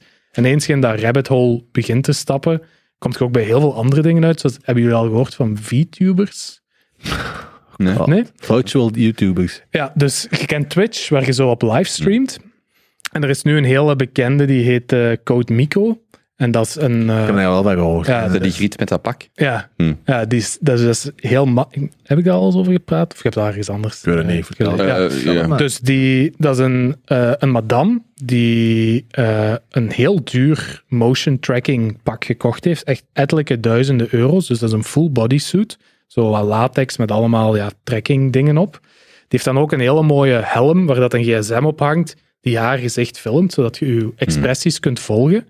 En die heeft dan ook weer in een Real Engine, maar in de vorige, een, een, een model gemaakt, een karakter gemaakt, ehm, dat zij dan in haar plaats op de video kan zetten en dat dan volledig haar bewegingen volgt en haar expressies doet. En ook een huis heeft waarin ze kan rondlopen en verschillende locaties in kan kiezen. En eigenlijk zien kijkers zien nooit haar. Ah, ze heeft dan wel een apart kanaal, maar anyway, dat kanaal is van dat karakter. En dat heeft miljoenen views en duizenden volgers. En mensen kijken daarnaar. En dat is, ja, voor mij is dat gewoon doet, Dat we daar al zijn. wat doet hij met haar stem? Is dat haar stem? Dat is wel haar stem. Dat is haar stem. Ja, het is wel haar stem. En die nodigt ook mensen uit bij haar de podcast. En er is dan een Twitch-conversatie. mensen. Nee, nee, dat- dus dan zit zij zo gezegd. Het is gewoon een call, een Zoom-call of zo. En dan kan zij Ah, ja, ja. die, dat scherm daarbij zetten. En dan is dat gewoon Hmm. een live call met een echt persoon via een VR-ding. Heb je Hey Guy al? Free Guy van Ryan Reynolds? Ja, die nee, film? Ja. Toen ben je er wel aan. Dat is, Ja, ja, dat, dat is zo, dat crazy, was voor mij zo de- niet de eerste film, maar zo'n film zo van. Juist, zo. Ah ja, ja, cool. Allee, Ja. Dat- Blijkbaar wel goed, hè, Free Guy. ja, Ja, Free Guy is echt lachen. Dat is een ja. goede film. heel grappig, ja. Ja, die technologieën komen gewoon zo gevaarlijk kort bij. En, Hmm. Ja, bijna over het kantelpunt. Kijk er maar uit. Ja, Ehm, ik moest nog aan u denken. oké. Ik eh Dat zat wel een hè, niet? tube vaseline en Ah, dat was echt, echt veel te rap. Veel te rap en veel te natuurlijk. Ik had, we gaan daar gewoon... Dat is niet gezegd geweest en go. Ja, piep. Ehm, nee, dus eh, Benjamin, ik moest aan u denken. ja oké, leuk. Waarom komen? Nee. ehm, dus ehm, ze gaan in Oost-Vlaanderen, en er is al een andere provincie in België waar ze dat ook al doen, de, de, de, de wetgeving wordt veel strikter, strenger rond het gsm-gebruik in de auto. Dus vroeger kreeg je een boete tot, of vanaf 178 euro als je aan het gsm waart. En gsm is niet in de houder, maar bezig. Ook als je aan een rood licht staat bijvoorbeeld. 178 euro. En nu, eh, in eh, Oost en ik denk West-Vlaanderen, zit je gewoon zeven dagen je rijbewijs kwijt. Direct als ze u betrappen op een eh, gebruik van de gsm achter het stuur. En ik zal eerlijk zijn, eh, toen ik het las, dacht ik, maar ik moet er ook wel op gaan letten. Zeker in files, dat soort momenten, aan lichten. Ik pak ook snel mijn gsm om nog iets te doen. Maar toen dacht ik ineens aan, onze weddenschap. Als jij nu al in een semi-automatische tot een volautomatische auto rijdt, lane assist, eh, adaptieve cruise control of zelfs autopiloot, dan kun je het, het, standpunt nemen, ja, autopiloot kan toch op ik mag toch zelfs de krant lezen bij wijze van spreken. En toen dacht ik weer, vanuit het, logistieke, eh, het, het legalistische standpunt, de dag dat hier een zelfrijdende auto volledig mag rondrijden, dat is nog ver echt niet weg. 2024. Want dus volgens die wet, dus volgens de technologie, zou je met autopiloot eigenlijk gelijk een trein, dat zijn gewoon wagonnen, je mocht daar alles in doen wat je wilt. Zo, zo, dat is mijn mentaal model. Maar dus je zou niet mogen gsm'en, je verliest je rijbewijs van je autopiloot wa- eh, auto. Om maar te zeggen, daar staan we op dit moment. Ik Dus- denk ook op de technologie. Ik, kan- ik zie echt meer en meer filmpjes dat het begint tegen te vallen, die autopiloot. Ik weet niet of jij Ah, dezelfde... de- Ja, maar jij zegt gewoon, je algoritme ja. is al fucked. Je Je krijgt alleen Ja. maar dit allemaal te Uw, zien. uw echokamer is ja, dat is waarschijnlijk waar. anders dan zijn echokamer. Die Maar van dat- u is groter. Wie heeft de grootste? Nee, maar dus zelfs vanuit het legalistische standpunt denk ik dan, amai, als dit de wetgeving is, die zelfs daar nog geen rekening mee houden, huh? Easy Oh. weddenschappen. Double or nothing? Ik heb een, eh, het is gesprek eergisteren nog bij ons de cowork gevoerd, of gisteren zelfs. Maar die hebben bang van u. En toen... God. Oh, Jesus. Eh, niet iedereen daar werkt volgens mij, hè. Er zijn ook gewoon collega's... Allee, dat zijn ook mijn collega's, mensen die voor me werken, maar... Maar als hij dit bedrijven... Ja, oké. zou je dat appreciëren? Ja, zeker. Ehm, maar eh, Mm. op, die, op de website nu, ik weet dus niet meer, want jij, toen die weddenschappen nog daarvoor, voordat ik de aanvulde, deed jij dat nog? Daar staat geen datum bij, hè? En nog Nee, één verwijzing naar de aflevering ook niet, dus ik weet begot niet meer waar we het moeten gaan zoeken. Eh, aflevering 56 Wow, dat is van, niet waar. van de Kobe Show. Hè? Ah, Ja, ja, ja. oké. Ik, kan, ik weet ongeveer welke dat is, want ik heb dat alles opgezocht om ergens bij te zetten. In Moet dat, eens, moet dat eens laten weten, dan pas Ja. het aan of pas het zelf aan. Ja. Ehm, ja, ik, ik hou mij daar wel aan vast. In de zin dat... je het iets meer spicy maken? Nee, nee, dat is oké zo. Om een 2000 euro terug ik had echt al van Twitter moeten winnen. hè. 1000 euro van Elon en ik had het gevoel van, maar ik dacht nee, 1000 is te veel. En dan een week later koopt hij. Maar ehm, ja, had jij, als je twee jaar geleden had gezegd, binnen twee jaar krijg jij SpaceX internet, had je ook gezegd dat dat niet kon, hè? Is ook, hè? Ja maar, de, ja, ja, maar de argumentatie was altijd fundamenteel anders. Bij SpaceX is er geen eh, wetgevend kader wat dat verbiedt. En Ja, dat met die en ik denk dat- Eh, Denk ik. ik denk dat ze binnen daar echt heel, heel veel. Ik denk dat nu. Ja, ze, zien, ze ma- maken nu dit afgelopen boekjaar hebben ze meer dan 1 miljoen wagens geproduceerd. En ik denk dat ze dit komende jaar denken dat ze dit naar een miljoen acht gingen gaan of zoiets. Hm. Dus die hun rondrijdende inputmachines Ja, ja. gaan echt exponentieel. En nu al, en dat is deze week nog geweest, nu al is het denk ik dat de Tesla's met autopilot op zijn de helft, doen de helft minder accidenten Mhm. Als degenen die dat het niet hebben opstaan. En die dataset wordt alleen maar groter en groter. Waar dat gaat. Geef dat nog een jaar hè, en dat gaat maal tien. Hè, en Ja, dan is het dat- gewoon, meneer de wetgever, elke dag dat jij dit niet toelaat, hè, zijn tien doden op u geweten. Mhm. En dat is, dat is grond. Maar dat Alles is van u kan waar zijn en wij kunnen nog altijd winnen, want in een stad gaan ze het gewoon niet getrokken krijgen. Dat gaat niet gebeuren. In Amerika misschien, omdat je daar heel rechte straten hebt, dat is allemaal mooi afgeschilderd. Maar als je hier Antwerpen Centrum Maar binnenrijdt... heb jij die filmpjes nog gezien van de laatste update? Ja, ik- Ik heb de laatste filmpjes gezien. de- door binnensteden en al, hè? Maar wat ik dan veelzeggend vond, maar eigenlijk zegt het meer over uw eigen mening daarover, is dat dan Musk zei tegen het einde van het jaar hebben we zelfrijdende auto's gedefinieerd als zijnde minstens twee keer zo veilig Ah, ja. als een menselijke bestuurder. Perfectie is geen, daar kunnen we niet naartoe streven, hè? Nee, nee, nee, nee, maar dan... Ja, niet, hè? Nee, nee, dat weet ik. Maar dan is denk ik voor mij, volgens mij, de, de, de, en voor alle duidelijkheid, als dat uw maatstaf is, dat is inderdaad minstens twee keer zo goed dan eender van ons die rijdt. Allee, vier keer zo goed als jij die rijdt. maar Maar dat is die niet maatstaf, lag wel, maar de Laat- maatstaf ja, lag wel veel hoger, Laten dacht ik. duidelijk dacht zijn. ik, hè? Ja. Dat is de toch maatstaf van een weddenschap, en niet over de weddenschap, Nee, nee, over het Over- wettelijk kader. Oh, nee, nee. alles? Als mensen vijf jaar geleden zeiden, we gaan naar zelfrijdende wagens, tegen Ja. wanneer? Toen bedoelde niemand twee keer Ja, zo veilig. voilà, voilà, Wat voilà. bedoeld gedaan? Perfectie gaat niet. Nee, maar niet perfectie. Zelfrij... Zo? Ja, ja, maar dat, dat zijn twee verschillende dingen, hè? Allee, het wacht, de Nee, weddenschap, de weddenschap gaat over geworden. dat ik eind Dat zijn- 24 Ja. in mijn appartement op een Tesla-app, maar Ja, dat ja. dat een Tesla-app is, maar dat een auto komt aanrijden, dat ik daar instap, Mhm. dat een auto eruit ziet, dat maakt geen flikker uit, maar dat ik niks moet doen en een Brussel Centrum uitstap. Dat is de weddenschap. Ja, ja. Right? Daar zijn we het over Easy, eens. Oké, en dan heb je, ja, hoe komen we daar? Hè? En wat wel en wat niet. En Ah, was het wettelijke kader daar rond? En bo, Ja. ja. de weddenschap, ik denk niet dat het straffer kan als dat. Hè? Nee. Ik, ik, ik woon, allee, zelfs als ik zijn verhuisd, de weddenschap is Antwerpen Centrum en Brussel Centrum. Dus in België, ik, allee, Mhm. ik ga ze waarschijnlijk verliezen. Hè? Maar dan nog, ik, ik, Davy ook- Davy ook, hè? ik hou me eraan vast. Ik denk het echt. Ja? Ik denk dat wel. Ja, maar ik hoop het, hè, want ik vind dat zijn. En iedereen dat Tesla's heeft of krijgt, Raoul Paul had er een week nog een. Die zijn allemaal zo fan van hun wagens. Maar die moeten ook op dat punt, hè. Dat mocht je niet vergeten, hè. Dat is zoals met Apple vroeger, hè. Je moet wel. Je hebt juist 2000 euro aan een fucking Maar- gsm gegeven. Ja, maar als het product ook. Want kijk nu, hè, proof is in the pudding. Ik zie enkel Apple-toestellen hier. Dan zou ik al geneigd zijn om te zeggen: het is ook objectief een. Er is een moment dat je fanboyt en dat je het. Ja. Het is nieuw. Maar als dan ook blijkt dat het echt gewoon superieur is. Ik denk dat zo met Tesla zit nu in de fase van Apple tien jaar geleden, bij wijze van spreken.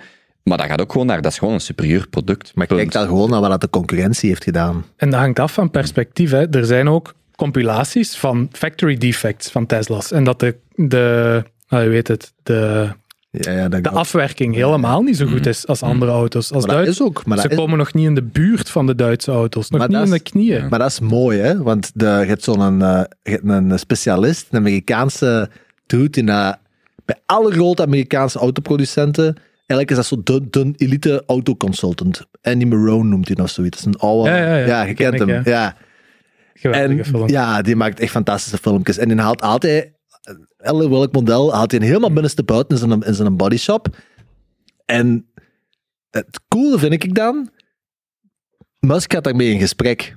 Mhm. Je gaat daar tegenover zitten en je gaat letterlijk tot op de, de, de moeren van wat dat gewoon gebruikt is in een auto, in dialoog met die wereldexpert over zijn auto's. En dan zie je heel duidelijk, en in Marone die vertelt het dan ook, ik heb een eerste Model 3 gehad, bij de eerste die van een band werden gerold, die heb ik echt, dat vond ik gewoon schijnend dat je dat kon verkopen. Dat zegt hij ook tegen die Musk. En hij zegt, en nu zijn we twee jaar verder, en ik heb nu juist het laatste model hier binnenste buiten gekeken, en die wandelaar dan ook echt door, en die zegt, ja, dit is gewoon... Sommige van die onderdelen die je in zit, en dan hebben ze het vooral altijd over die elektrische motor, dat is zo'n klein meloenetje, dat is precies alien-technologie. hè. Hij zegt, ik snap niet hoe dat jij je organisatie hebt gestructureerd, ik weet niet waar dat jij je ingenieurs haalt, maar dat, Hmm. dat heb ik nog nooit gezien. En dan begin je daarover te praten, en dat is gewoon Ja. zalig, hè? was ook deze, dit, deze week, dit weekend, CEO van Volkswagen. Heeft zo één of twee jaar geleden gezegd, tegen 2025 moeten wij groter zijn dan Tesla. En nu begint hij zo te beseffen van, Uh-oh. dat gaat niet meer lukken. Ja, dat is waar, ja. Of meer elektrische wagens verkopen. Ik weet niet wat de magic was. Ja, true. Ja, ja. Cool bedrijf, wel. Tesla. En Mr. Musk. True that. Klets maar af.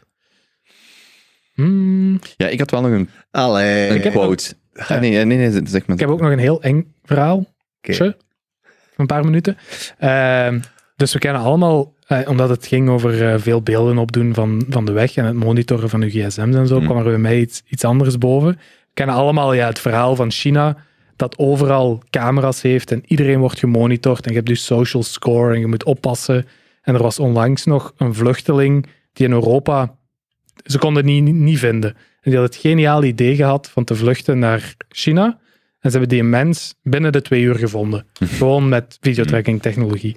Wat ik niet wist, is dat ze die videocamera technologie ook geweldig veel aan het exporteren zijn. Hmm. En ik, heb, ik ben er nu, ik weet niet meer waar ik het heb gehoord, maar een van de meest succesvolle projecten van de laatste paar jaren is blijkbaar in Servië. Dus eigenlijk heel kort bij de deur, waar ze nu op alle pleinen, eh, daar is één accident gebeurd en die mens die dat had gedaan, die hebben ze nooit gevonden. Blijkbaar heeft dat alles in de gang gezet. Zijn ze aan het praten geraakt met China, met Huawei dan specifiek. En nu zijn ze daar dus echt op één plein 80 camera's aan het installeren, alle omliggende straten, daar alles aan het installeren. En blijkbaar heeft Servië al een soort eh, overheid die wel te vinden is voor wat meer controle en visibiliteit op hun bevolking. En komen ze er nu ook veel sneller achter wie dat er binnen protesten zat, wie dat er aanwezig was. Dat, dat, dat komt toevallig boven, terwijl dat die camera's zeker niks bijhouden. Dat is alleen maar in noodgevallen dat dat gebruikt wordt. En zo begint dat zo allemaal wat aan te komen kabbelen in Europa. Het is Servië Mhm. toch serieus in de buurt. Voilà, ik heb het kort gehouden. Die, ehm, de, er was een aankondiging deze week dat de Belgische politie dus ook voor, voor 300 miljoen investeert in één systeem waarin dat jij dan, bijvoorbeeld als jij nu je rijbewijs verliest in Limburg en je verhuist naar Antwerpen, kan de lokale politie in Antwerpen weet gewoon vaak je geschiedenis niet, omdat dat in zoveel databanken verspreid zit. Dan zijn ze nu eigenlijk aan het streamlinen. Dus als je dus één dat soort verhalen hoort die jij net vertelt, dan is dat zo, oh shit, de toekomst is heel dichtbij, maar dan besef je ook dat er zoveel nog legacy systemen zijn. En dan, Ja, maar het enge is dat die mensen beslissen over die nieuwe technologieën. ja, Dat is het ergste. Die, de mensen die van niks weten bij de overheid, die gaan beslissen ja, wat een nieuwe... Ah, er is niks zo onveilig als, uw, als de chip op uw EID-kaart. hè. Dus, ja. Daar zitten we dan mee. En er gewoon vingerafdrukken bij zetten. Ja. ja, omdat we nooit aan die vraag komen van quote van de... aan een quote. Ik heb er wel eentje geho- eh, gehoord. Dus, ehm, en het was ook sappiger, want het was een, een Nederlandse die dat zei. Ik kan dat niet nadoen. ehm, want die zei dat heel sappig. Maar ehm, ik was gelijk... Doe eens een poging. Ja, ik, wacht, ik zat zelfs als ik, als ik het zeg, zal ik, als ik de quote zeg. Ehm, maar ik was gelijk, alleen gelijk venten wel vaak doen, zo aan het klagen over kleine dingen.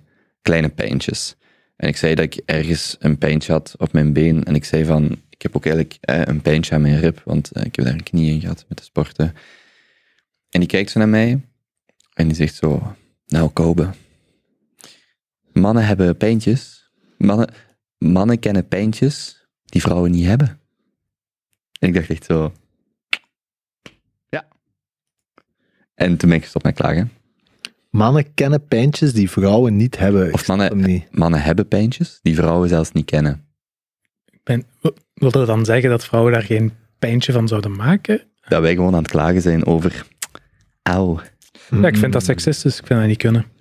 Ja, ehm, ik zeg hier is een pijn dat je gaat herkennen. Oké, da- dames en heren, dank u voor eh, de aanwezigheid in aflevering 67 van de Interboys. Eh, eh, like, subscribe. On all, on all the Follow us on YouTube. Follow us on YouTube en Instagram. En eh, ja, als je 3 juni nog niks te doen hebt, buiten dan al die festivals en verlengde weekendplannen, komt gewoon lekker meelollen met ons. Eh, Antwerpen Centrum, lekker pintje drinken achteraf, knuffel van een Basha, selfie met de Kobe. Toen generaal van Beemen. Ja, Moet kunnen. Eh, mogelijks. Eh, ja, voilà, dat was het. Dank u. Ehm, volgende keer gaan we minder zagen over onze ouderdom. En Kobus en teelballen. Oké, dada. Ciao, bye.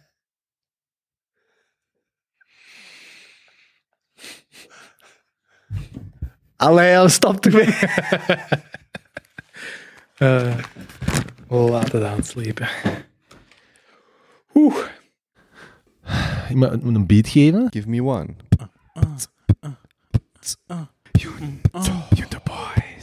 Junto. Junto. Junto.